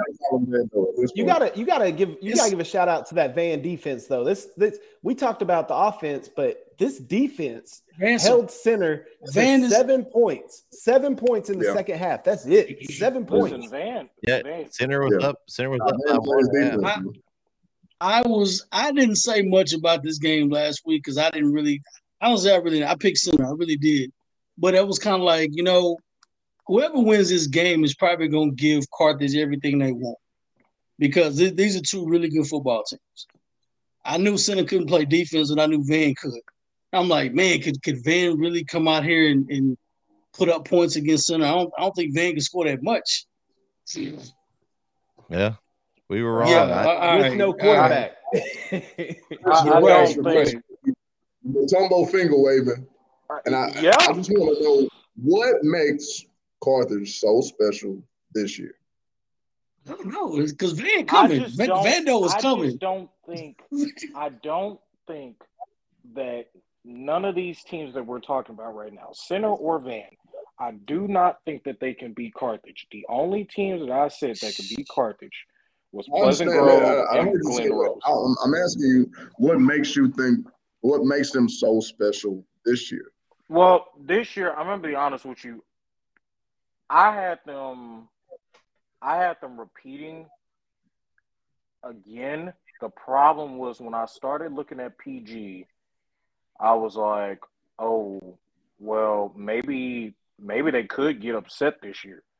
I the only thing that's really special is that they have a good running game. They they have a good running game. The problem that I'm concerned about is when I saw them almost lose to Kilgore, it was just like they're gonna have to they're gonna have to get stuff right before they get into the playoffs. Because I'm telling you, right now I have. I mean, yeah, well, you saw what have, PG did to Gilmer's pow- powered offense.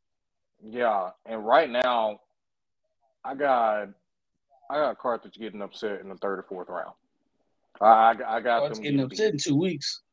That's what I was about to say. I'm, I'm picking. They, Van got, they got to play the Carthage. Van. I'm- Van's got two Wait, weeks oh. to prepare for him, and Jackson Moffitt will be Right, healthy what I'm going into that Van in the Carthage game. Is it a If- home game for Van? Is it a home game? No, it's in Carthage. Oh. I think. Okay. I think. Okay. I don't know. I don't. I don't. I don't remember where it's at. You got to travel. honest. You got to travel all the way to Carthage. No. Mm-mm. Um, no, yeah, it's in Carthage. But listen, they got two weeks to prepare for it. Van would have beat center by more had Jackson Moffitt been playing. If they could have thrown the ball, they would have beat center. Center's center. We would all agree that center's running back Caden Dixon's a stud, right? Really good Yeah. running back. Right. Absolutely. 21 yards the entire game for Caden Dixon. Mm. And the big runs by Monty Cross, the reason well, they don't even have his stats listed, but he had two uh, 60 plus yard runs, but those were two big plays. Center never drove the ball down the field on Van. It was always big plays that hurt the Vandals. And then I'm surprised. Center got smart, went for two on one of them just to get the lead because they knew it was going to be a back and forth. But second half, the the Van defense was flying around, not letting Center get anything. To hold to hold Center's offense to seven points in one half, the only other team that I think has done that this year would be Daingerfield when um, Center beat them 28-21. And I don't even know Right. if that's happened in that game, but just an all-out impressive game. Shout out to the big hog mollies, the big uglies up front for the Van Vandals. They were opening up Van, massive Van to holes. the best O line this year. Lindale has had that title the last couple of years, but with Ace Bostic at right guard and Jose Suarez, the big right tackle, Yeah. those two are massive human beings. Yeah. Warriors I is saw what it on highlights. six. They what, are rolling people. what is he? I'm talking about people are being thrown like shot putting defensive linemen. It is crazy. Those some big uglies. How in big? Van. Warriors is what? What six six? Nah, he ain't that. So- big. he about six three, about two ninety five. He, he looks six six on camera. He, he looks pretty big. Van, Van was impressive. I mean, Got I got to see him play. I got to see him play when they came to Chapel Hill. I was at week two, and they were impressive for a time. But that that just shows the difference in in games. You know, we talk about that center. We we compared them to Chapel Hill in the high powered offense, and they weren't able to shut down Chapel Hill in that game. As Chapel Hill scored fifty, made some adjustments. Now we're what week eight. And Yeah. now they're able to to do that, do what they needed to do against Chapel Hill against center. So, you know, looks like they may be, be catching into form right now. I have a question. Do y'all think? Wait, how's Gilmer doing right now? How's Gilmer doing? Uh, I mean, they won, Four and three. against LE. They're four and three. They're They four won and pretty three. big against LE last week. yeah, they've Okay, lost are they in- Pleasant Grove, Chapel Hill, and uh, Kilgore. Are they in the spot to make the playoffs right now? Yeah, I think they're second. They'll be two. They'll they'll they'll, Okay, they'll probably I'll- I'll- easily get second. I, I want to see Van and Gilmer play again. I want to see those two. See, so I'll- I'll- Gil- Gilmer's going to get the third seats. They may get center. Looks like right now.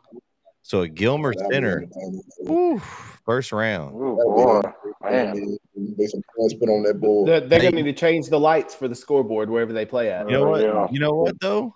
Because I think that game will probably be on NETSN, guys. Because uh, And it you know, our might be a Rose Stadium. our center guys are will be on the call wherever that game is. So ooh, that would be a interesting one. I think it should be a Rose. They don't need to play at It Rose. That's, that's too big of a stadium. It's out there Center don't At travel like home, that. center Hey, listen. at home against Carthage. Do they have a chance They have a chance. at home? against They have a chance. Yeah. Yeah, No, they're gonna have a chance. I, I think Carthage. I think Carthage wins the center game probably by, I'd say, probably about the same margin that Van won. Probably 20, 20 25 points. That's fair. That's fair. All right, game ten, guys. Uh, the seven mile rivalry. Um, we talked about this a little bit earlier in the district uh, with West Rusk. Is Troup squeaks by Arp 35-28. That was my upset special of the week. I felt good about it. You know, midway through the second half, I was like, man, this this could turn for me. Um, you know, I got to see Arp play. Uh, they've been really solid under Coach Mickey this year too. Um, in the rivalry game, Troup, I think Trey Davis had three touchdowns, over 200 yards receiving. still were able to stay with them. Um, anybody else? I mean, I wasn't surprised. I thought I, from what I'd seen from Arp and how they're progressively getting better each week, I thought they could play with them at home in a rivalry game because um, we kind of talked about Troup hadn't played a very tough schedule. ARP has played a little bit tougher schedule and, and was getting progressively better. Um, what do you guys think about this game? Um, Troup's, I hate to say this, but Troup's in trouble because I said this, I said this this morning when they, you know, I, I said this when they literally, when I mean, when I literally tell you that their defense cannot close a game, cannot close a game, and it's get it's concerning me because I had them, I had them getting to the third round.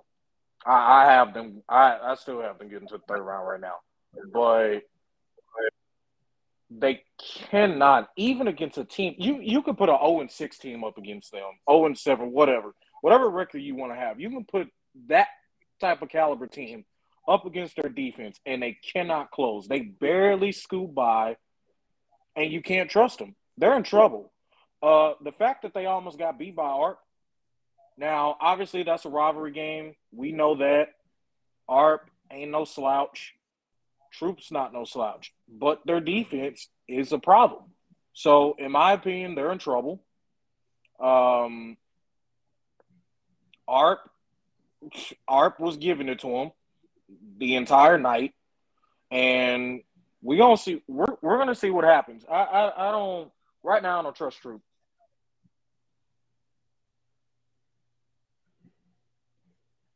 Don't trust Troup. Uh, well, here's the thing it's a rivalry game, like you said. Troup and Arp, it was going to be close. I didn't expect Troup to blow out Arp. Um, I did. I, I, didn't think it would be that close, really, where it came down to a freshman running back for Troup who scored the game-winning touchdown with like five minutes left. I didn't see that happening, but again, rivalry game. It, I'm not surprised by that.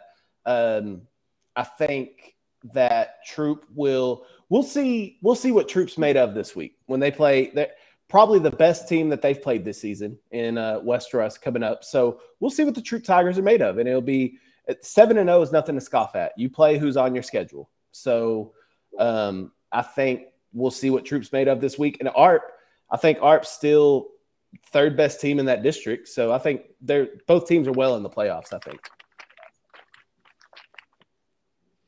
I just think they're still in trouble. Uh, I just I, I just don't see in a scenario where they beat West Rusk this week?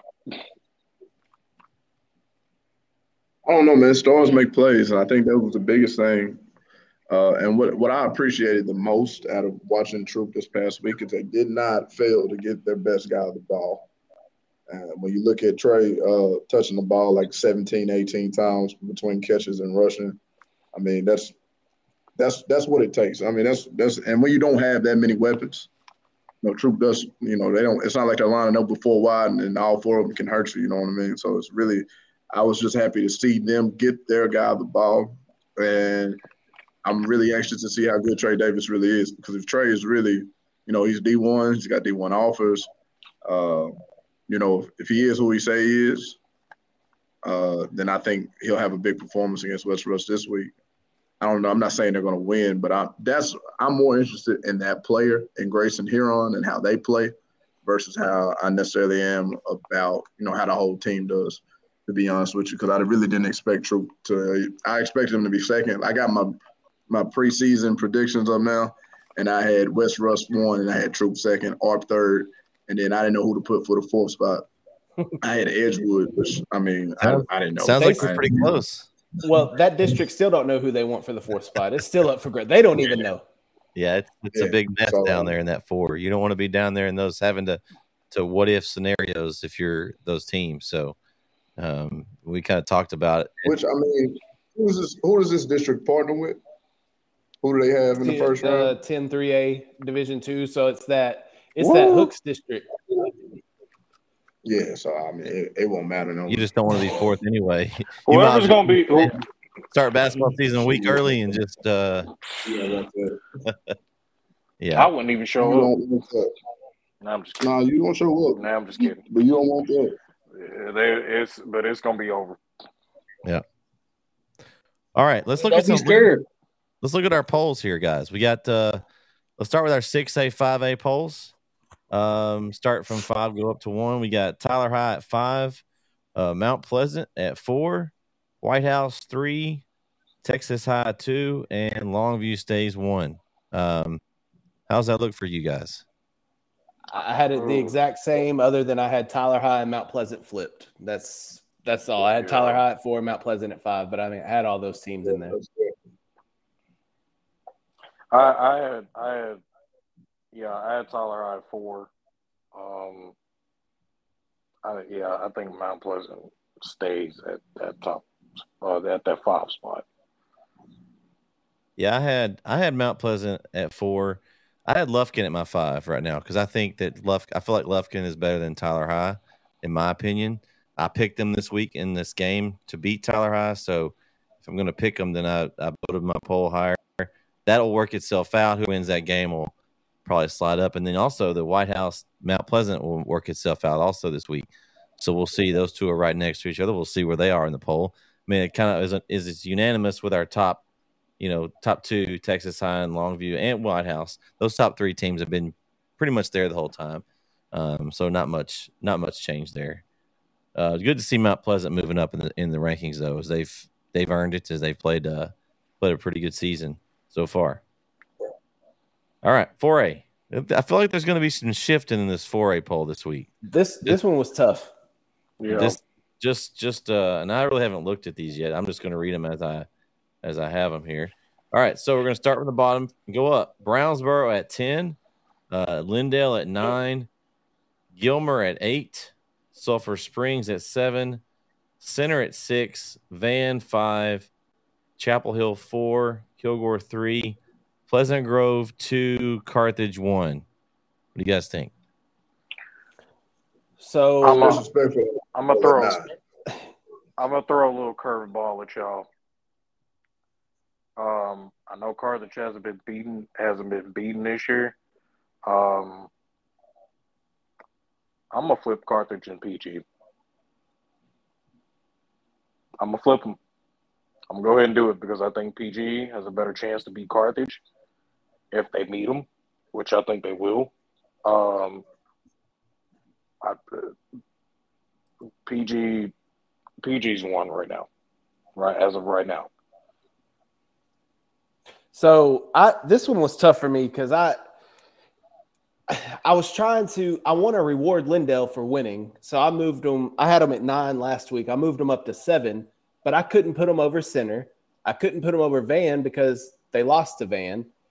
I didn't I can't hurt Chapel Hill too much because I kept Chapel Hill in front of Van because Chapel Hill beat Van. So like my I put Kilgore, I had Carthage one, Pleasant Grove two, Kilgore at three, Chapel Hill at four, Van at five, Center at six, Lindale at seven, and then Sulphur Springs, Gilmer, and Brownsboro. But it, it that that three from three to seven, it's it was tough because it was like, well, this team beat this team, but this team beat that team.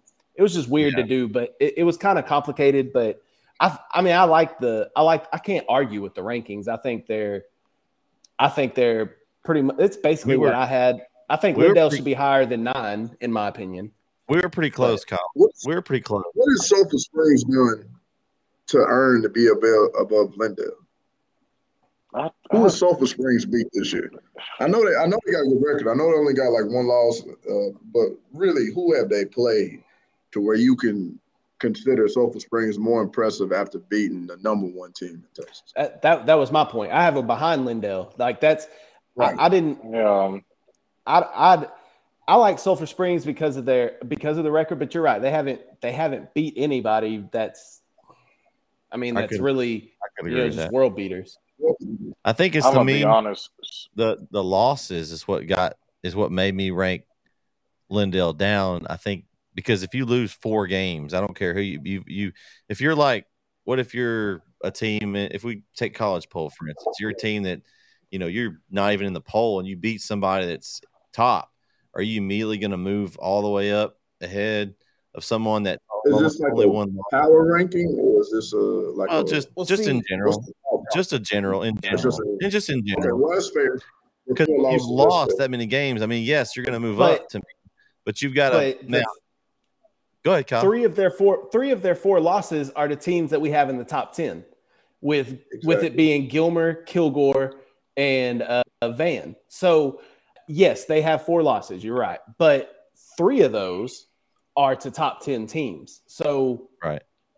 I, and and I put them and, and I mean you could honestly say a similar thing about Gilmer with Gilmer losing to Kilgore, Gilmer lost to Chapel Hill. Like they've lost to good teams as well.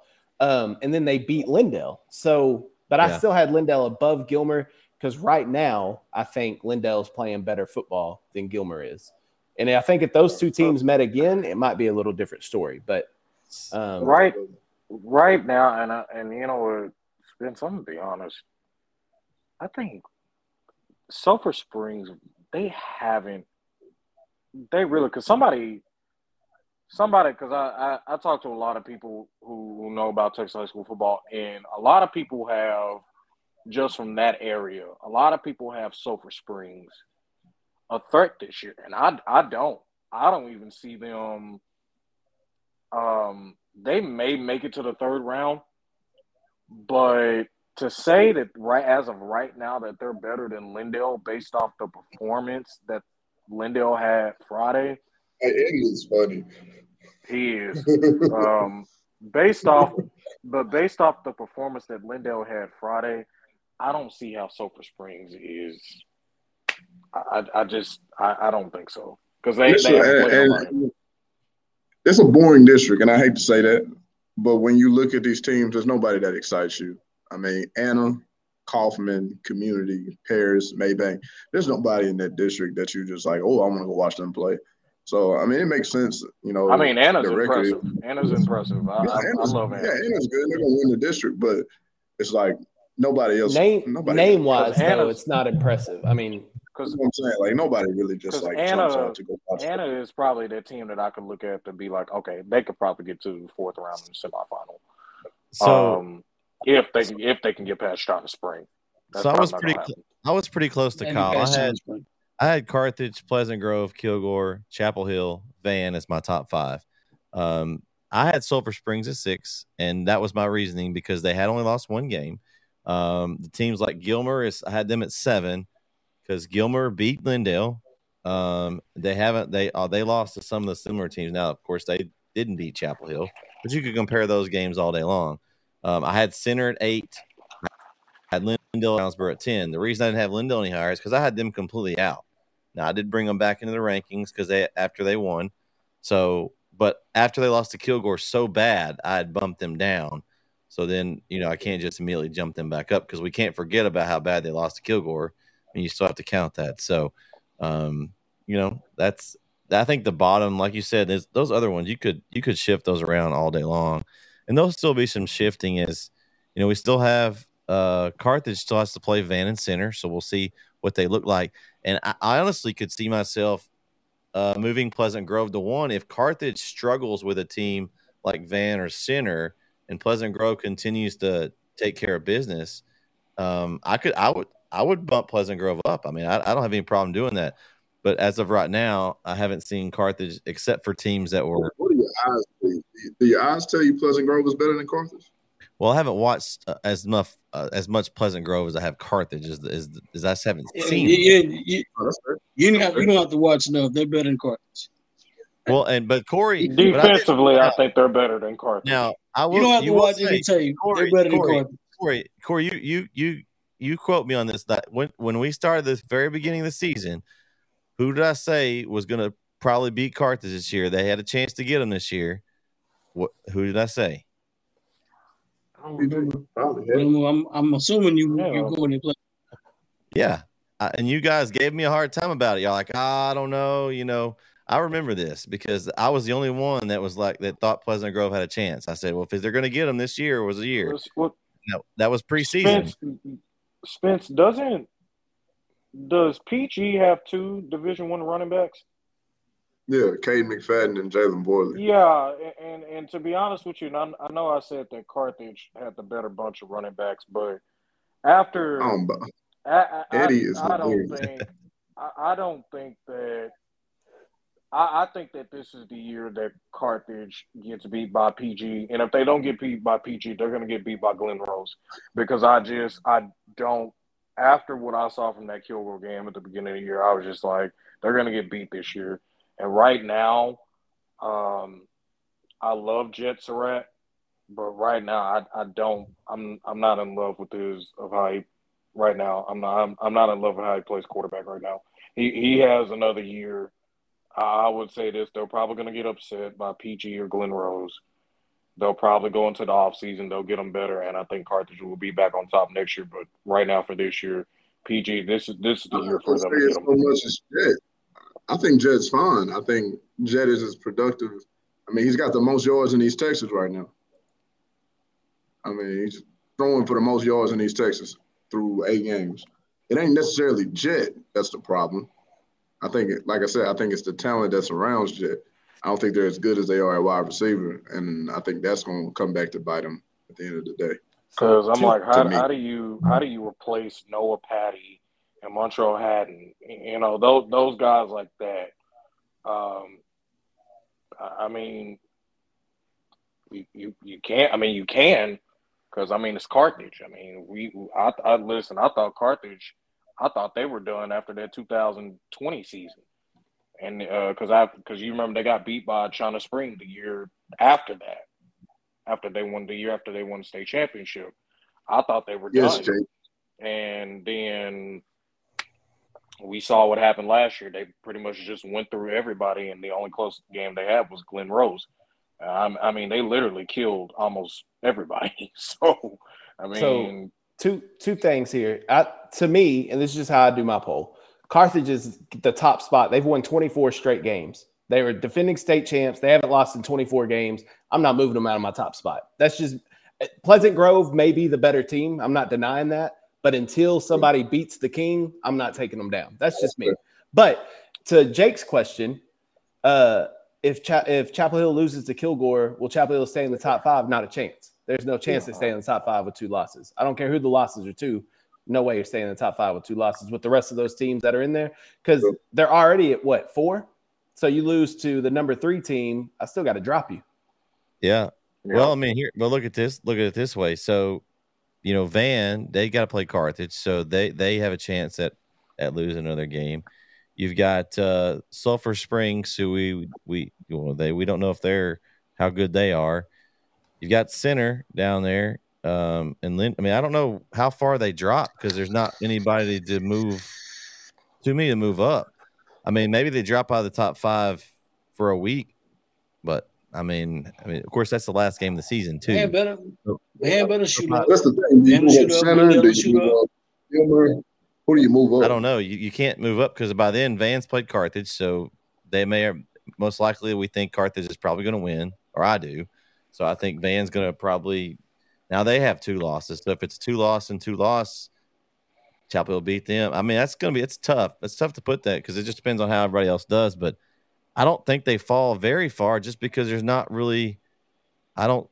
I mean, you're not putting the team of like Lindale, even though they beat them, at loses four games with a two loss team to me. even if two- even if Lindale wins out, if Lindale wins No, out, they're still they still wouldn't. To, in my poll, they're not going to drop. You got four losses versus two. Um, I and understand. but I but I mean the If- but they also won head up. I mean, if if they if they win that Sweeney, if they win that, if Lindale wins that district, do you think that they'll? Be Lindale's in the not top? winning the district. I don't think they'll win the district either because I think they'll lose Palestine.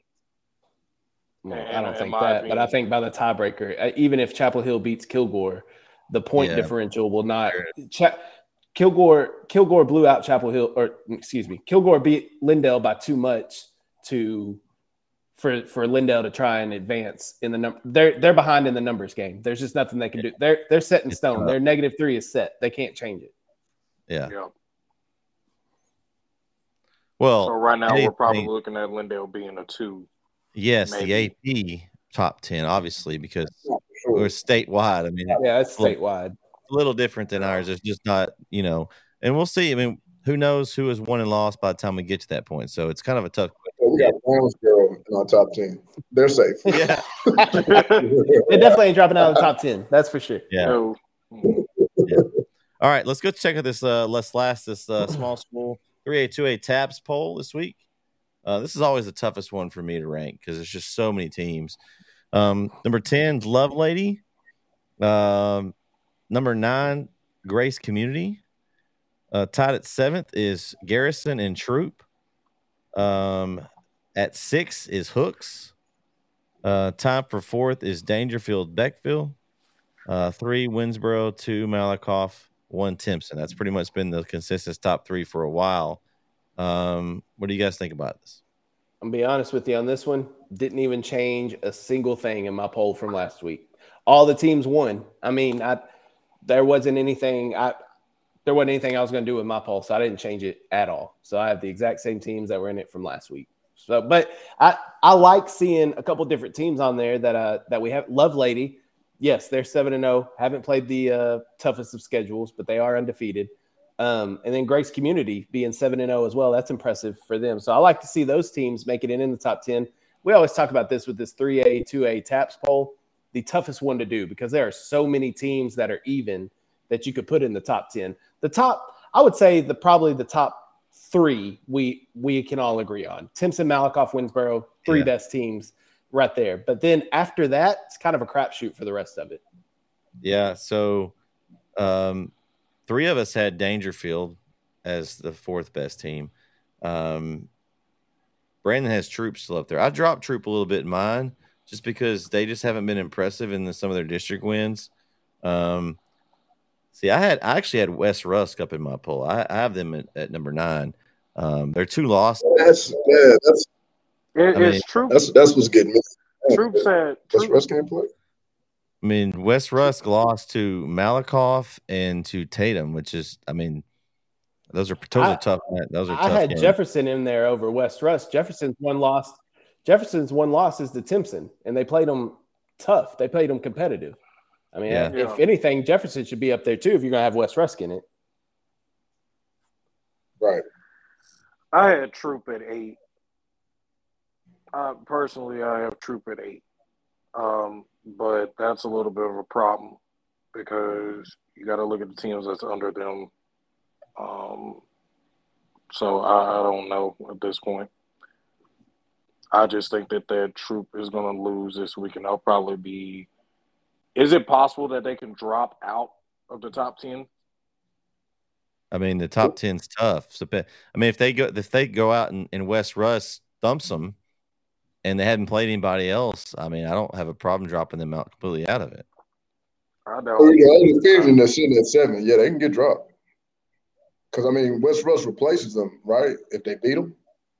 Well, oh, and there's teams and there's teams that aren't even in the poll that are are really good. That I think I think yeah, if Troup loses with where they're at in the rankings right now, if they lose, they they're out of the top ten. I mean, that's just that's the that's the product of the schedule that they played. It's not a not a tough schedule, so one loss, no matter if They it's to a good team or not, you don't get the benefit of your record like we give the benefit to a Lindell or to a Gilmer because they played tougher teams.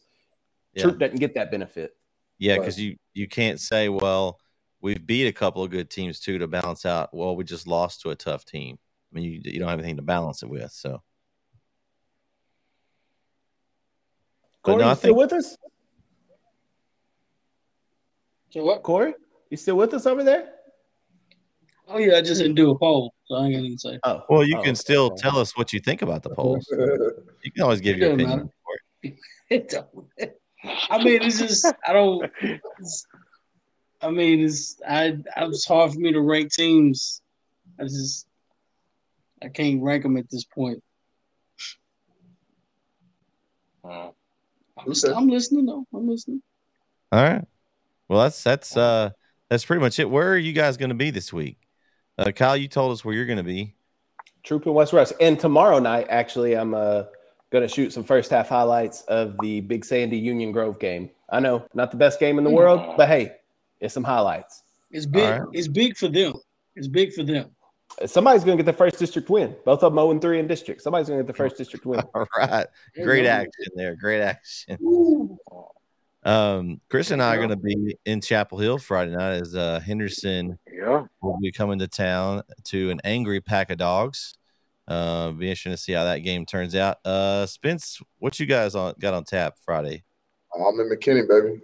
Ooh, Seven o'clock, McKinney district championship on the line, baby. Back to the scene of the crime. There we go. Yeah. you want Yeah, better it's result than the last better time. Either and both both times, 2021, we lost to McKinney North up there, and then uh, of course we lost to McKinney to start the year off. Uh, to start Ooh. the year, so Hey, listen, if, if they, if I don't know who that, I don't know who that was who fumbled, but if they don't fumble, they they probably win that game. uh, that's fair to say. I mean, there's a couple of calls that we probably should have did different. Two on there, defense. I'm not gonna get into that. Heck no, y'all gonna get me fired today. But, uh, nah, man, it's gonna be it's gonna be a good time, man. Uh, hopefully we come out to play. PGLE E is where Eddie's going to be. That's a good one. It's a uh, a little rivalry there. Okay. But uh, should be some good ones this I, week. I need uh, to get I need to get Spence on a podcast, uh, so Yeah. we can talk a whole hour of speaking of that, Oh, uh, speaking of that, Spence, go ahead and plug your uh, your channel there. Oh yeah, Spence and Co. Uh, Spence and Company Co. Dot on YouTube. Um, pretty much a lot of the uh, everything you saw tonight is pretty much the same thing. Try to do a uh, weekly top ten most intriguing games. Try to talk about you know like this uh, tomorrow's episode that drops in the morning. Kind of go through a lot of the games. Kind of go through some of the playoff scenarios about you know why the game is important and what the records would be for those teams and who's trying to get in.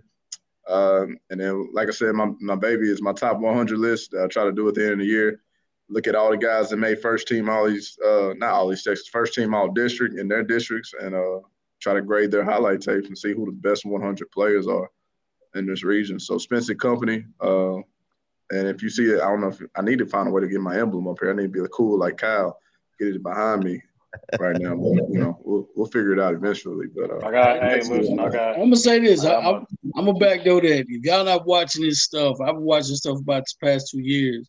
If you're not watching this stuff, you're missing out. It's very depth, very good analysis on some players in East Texas. Very underrated show. Yeah, I I second that, Corey. yeah, it's Hey, good stuff. yeah, we hey. appreciate you coming on, uh, Spence. No, we're, we're what happens is what what you what you're what you're getting is you're getting that little that little uh, uh carrot dangling, and so we got you the first week now, and so you got a little. Well, I mean, I, I couldn't be the guy that ran after what I said last week. I, I can't I can't say as much as I said last week about Van and Center and Chapel Hill and Lindale, and then both games go the way they did, and I not show up. I'm not, I've got more character than that. I respect I that, Spence. here and I- There's a there was a group of fans last year that did not do that. There was a group of fans There's a last bunch year of that fans did not last year didn't say that. I'm Nah, not gonna I- say where they from, but they, they rhyme with hooks. But anyway, um, hey, you know it's okay. Oh Lord. Yeah, But, man, I, uh, I, I got a little bit more character in me than that, and I, I appreciate Kyle for not rubbing it in my face as much as he did. Hey, man. Because I would if it was a shoe was on the other foot, you would have. Hey, a listen, game. I, I, I, Listen, I listen, would, listen. listen. Vince was trying to be here today. You better believe Vince is gonna be here today. Yeah, that's Hey, really Vince, was Vince was gonna go after you. Vince was gonna I get had to, you. It's too late now. It's too late, Vince. I showed up. I I, had to give it came for Next week, I ain't got to be here. I don't have anything that ties me, you know, with my where I have to be here next week. So if you catch me next week, you catch me next week. But uh, I don't know. I, I showed up. You didn't show up, so hey, I, I went home. Spence, I, Spence, I, I got I got Vince this week. I, I had something for him when it came to that center and center comment. You know, because he, he said he said that center was going to be Carthage, and after what I saw Hey, they, Friday, they still might. They still might. That's not they happening. still might. That's why they play the game, be fellas. That's why they play the game. We Friday the thirteenth was weird. Hey, we might have another weird week uh, that's coming up. Uh, The- Spence, the thanks same- for joining. Hey, No, real quick. Kyle. The same the same thing we talked about with uh with Chapel Hill being pissed off that they just got beat by Lindale. You better believe Center's pissed off that they just got embarrassed by Exactly. Van. 560 yards on the ground. You best believe that practice this week was hell. Hey, so, So if I- you want to know what If you wanna know what- week.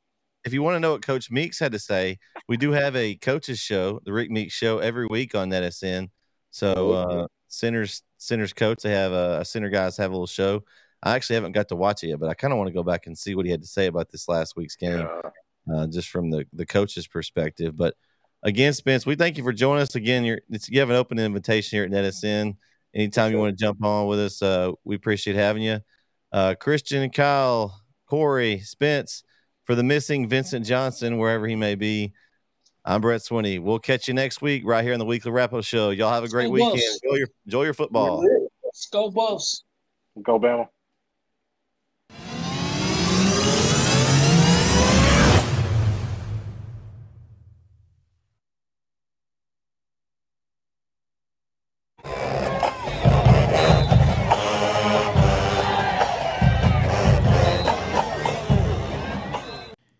Your demanding work lifestyle in need of fire resistant clothing that can keep up? Well, L4FR clothing should be your go to for quality, affordability, safety, and style.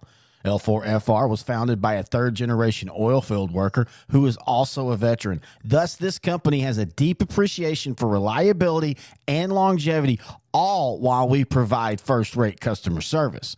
Our durable apparel will serve you well for many years to come, whether you're working on a pipeline, alignment climbing utility poles, or in any other environment requiring fire resistant apparel. L4FR has you covered.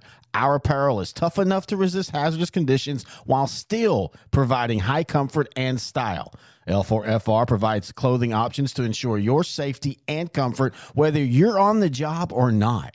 To view our complete inventory of flame resistant garments, please visit our online store at l4frclothing.com or give us a call at 817 757 4935. Si habla español. Struggling with mobility, chronic pain, work, or sports injury? At Azalea Orthopedics, our team of highly trained physicians specialize in complete orthopedic care, pain management, sports medicine, physical medicine, and rehabilitation. If you've sustained a bone or joint injury, have mobility or movement problems, struggle with pain, contact Azalea Orthopedics. We're conveniently located across East Texas, serving 18 counties. When visiting your doctor, urgent care, or hospital, you have a choice. Demand Azalea. At Azalea Orthopedics, your health is our priority.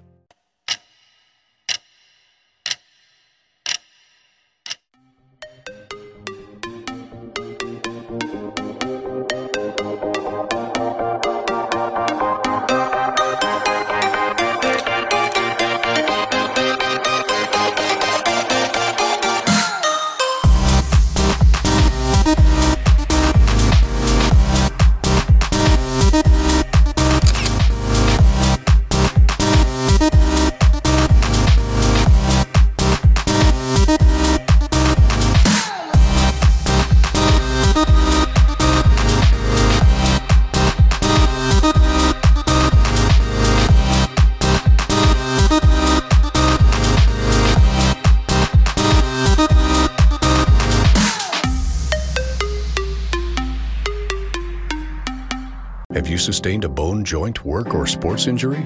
Problems with mobility or movement? Suffer with pain? Contact Azalea Orthopedics. Our specialists serve patients across East Texas. For proven, trusted medical care, you have a choice. Demand Azalea